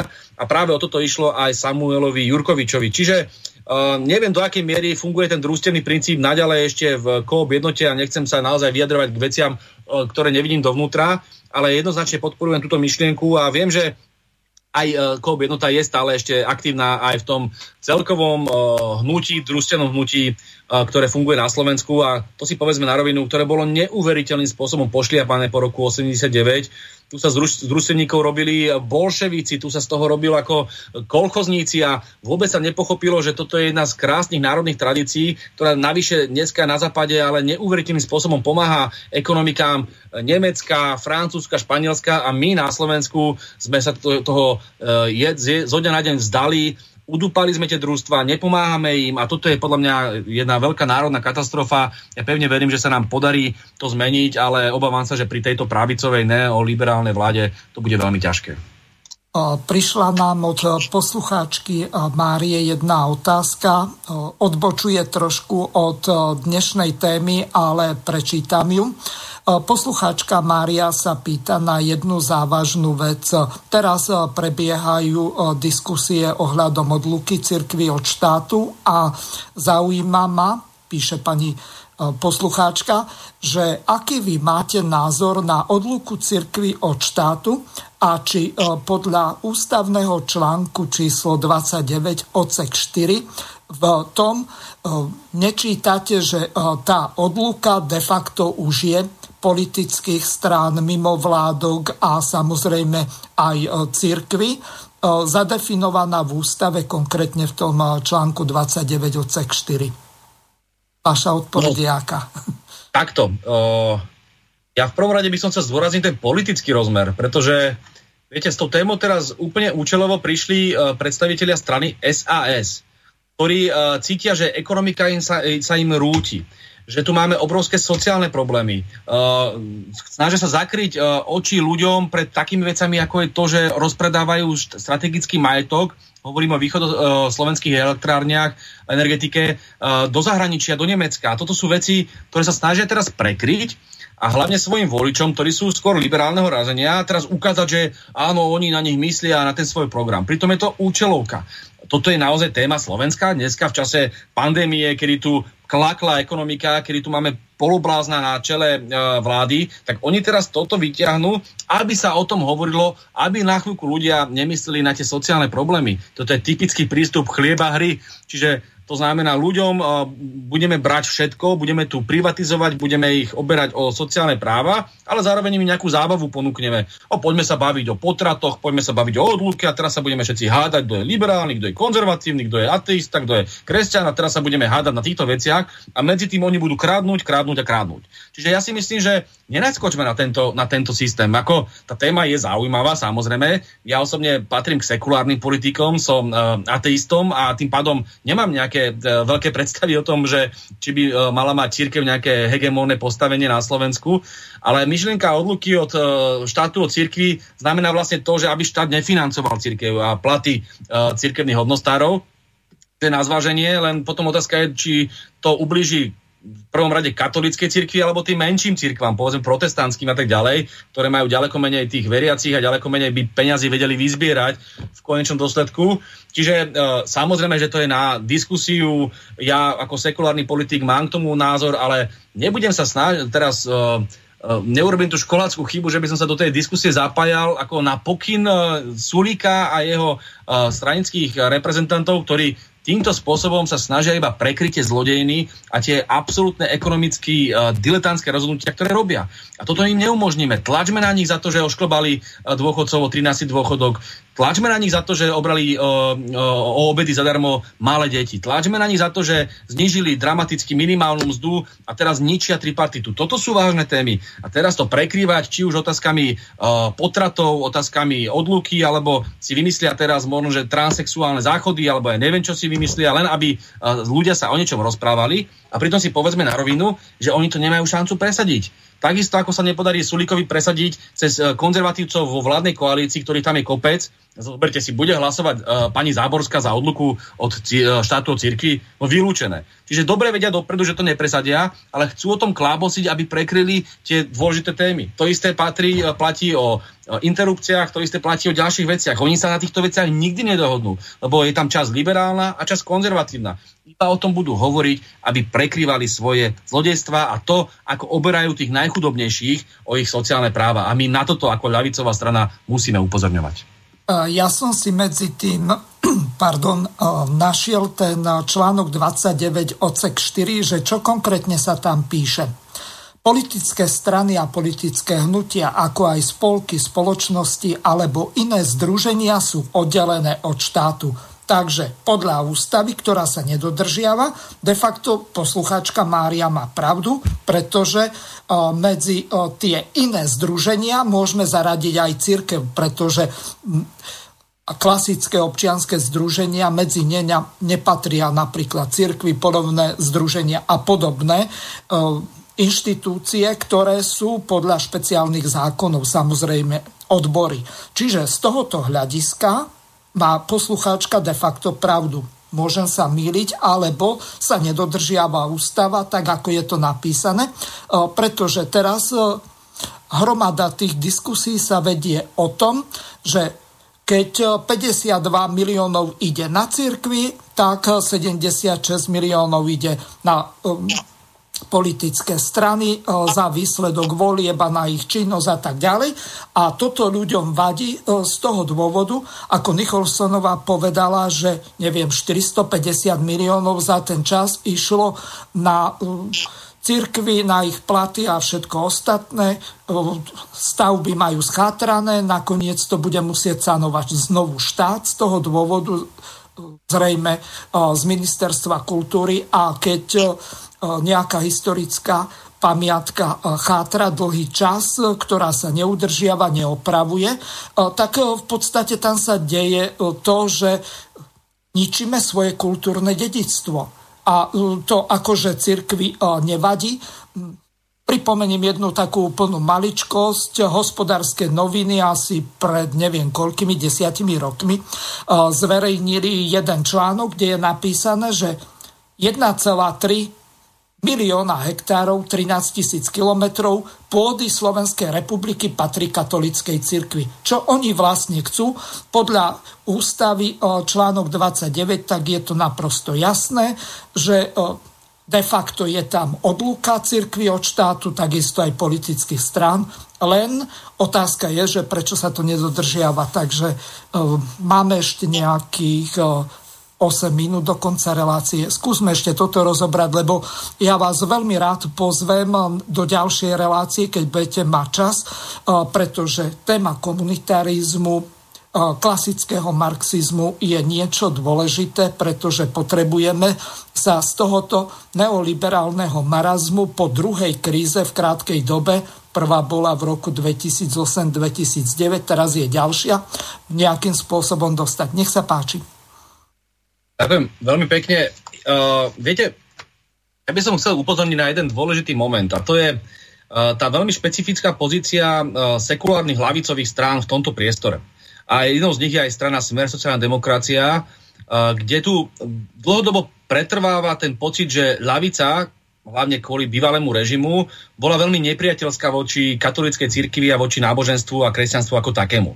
A to je niečo, čo sa aj často lavici vyčíta, že sa prenasledovali e, nejakí e, katolíci a e, kňazi a podobne. Ja to teraz nejdem sa do toho ňúrať, ale Chcel by som uh, zdôrazniť, že lavica musí urobiť gesto zmierenia voči, uh, voči uh, kresťanom a voči náboženstvu ako takému, lebo myslím si, že množstvo veriacich ľudí vie byť veľmi dobrými lavičiarmi a sú mnohokrát veľmi lavicovo cítiaci, pokiaľ nasledujú ten odkaz aj toho Ježiša Krista, v tom, aby sa rozdávali, aby pomáhali, aby boli solidárni a tak ďalej. To sú veci, ktoré sú častokrát vyslovene vzájomne sa nie vylúčujúce a vzájomne súvisiace. A napokon zoberte si, že v Latinskej Amerike prakticky všetky tie lavicové a marxistické teórie sú nejakým spôsobom spojené s kresťanským učením. Aj režim Huga Chaveza bol kresťansko-socialistický, alebo režim v Nikarague sandinistov, to bolo čistý kresťanský socializmus. Čiže ono sa tie veci nevy, nevylučujú vzájomne a možno, že bola chyba historická, že sme sa dostali do takej tej averzie, animozity, ktorá ale mala svoje dobové kontexty, pretože kedysi bola církev ďaleko mocnejšia a ďaleko to bol väčší mocenský hráč. Dneska už církev, myslím si, že je vo všeobecnosti v západných spoločnostiach skôr na tej uh, klesajúcej trajektórii z hľadiska moci a z hľadiska vplyvu.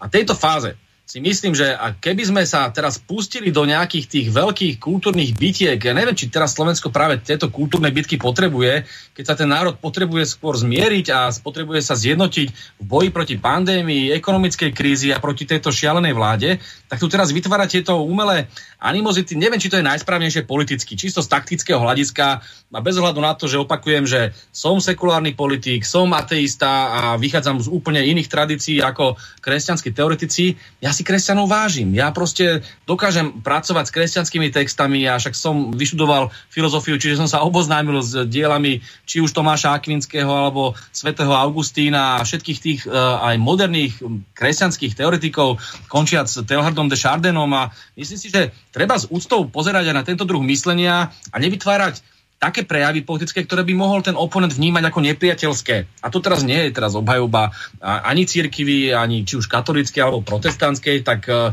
pravdou vie, že církev robí skôr nadpracu v prospech možno kresťansko-demokratického hnutia. Nemal som pocit, že by sa niekedy zastala smeru sociálnej demokracie, ale e, čisto ľudský mám pocit, že o tejto téme v tejto fáze hovoriť e, nemusí byť zrovna najsprávnejšie a vnímam to aj zo strany SAS ako čistý politický populizmus. Nič nepresadia, len potrebujú mobilizovať svojich voličov, lebo ich strácajú, lebo sú v koalícii s ultrakonzervatívcami. Čiže to je čistá politická habadúra. Uh, pracujeme na tom, aby na Slovensku bol čo najväčší zmier, aj keď súhlasím s tým, že existujú veci, ktoré sa mi tiež nepačia a práve v tejto otázke financovania cirkvi tiež mám uh, skôr uh, výhrady, ale buďme v tomto smere taký, uh, by som povedal, uh, rešpektujúci a snažme sa o nejaký národný zmier.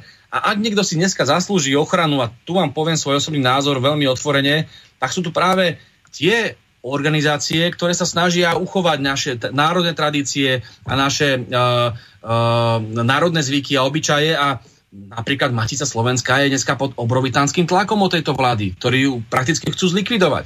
Alebo Slovenský zväz protifašistických bojovníkov, však tu z nich pomaly z antifašistov robia fašistov, lebo sa tu celé prekrúca ako v takej riadnej orvelovčine a ide sa útočiť na naše základné štátne alebo mimovládne organizácie, ktoré pomáhajú tomu štátnemu národnému historickému príbehu. Myslím si, že je to veľmi nebezpečné, keď sa potom na druhej strane dokážu nájsť milióny eur pre liberálne mimovládky, ktoré pomáhajú transexuálom a neviem komu ešte, no tak toto je práve to zvrhlé, čo my musíme zastaviť. Takže keď sa vie nájsť, vie nájsť peniaze na takéto mimovládky, ktoré pomáhajú tej liberálnej agende. Nevidím dôvod, prečo by sa nenašli peniaze na Maticu Slovensku alebo zväz protifašistických bojovníkov. Na toto sa sústreďme, aby sme pomáhali tým národným tradíciám, aby sme pomáhali ochrániť to Slovensko pred tou uh, pliagou, ktorá sem ide z tých uh, západných liberálnych kaviarní a pre, som presvedčený, že na tomto by sme sa mali vedieť zjednotiť a dokázať zjednotiť všetkých, ktorí rozmýšľajú uh,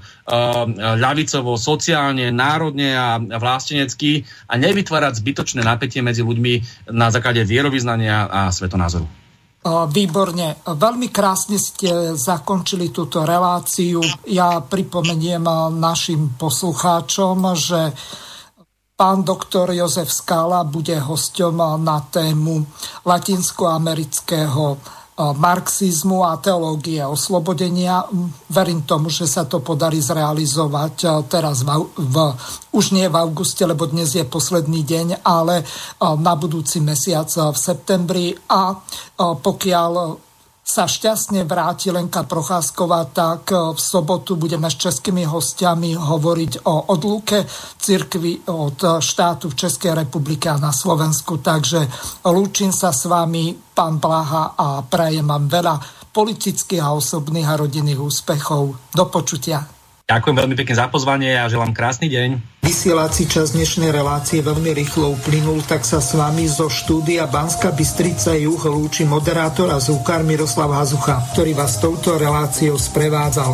Vážené poslucháčky a poslucháči, budeme veľmi radi, ak nám zachováte nielen priazeň, ale ak nám aj napíšete vaše podnety a návrhy na zlepšenie relácie, lebo bez spätnej väzby nebudeme vedieť relácie zlepšovať, za čo vám vopred veľmi pekne ďakujem. Do počutia. Táto relácia vznikla za podpory dobrovoľných príspevkov našich poslucháčov. I ty sa k ním môžeš pridať. Viac informácií nájdeš na www.slobodnyvysielac.sk Ďakujeme.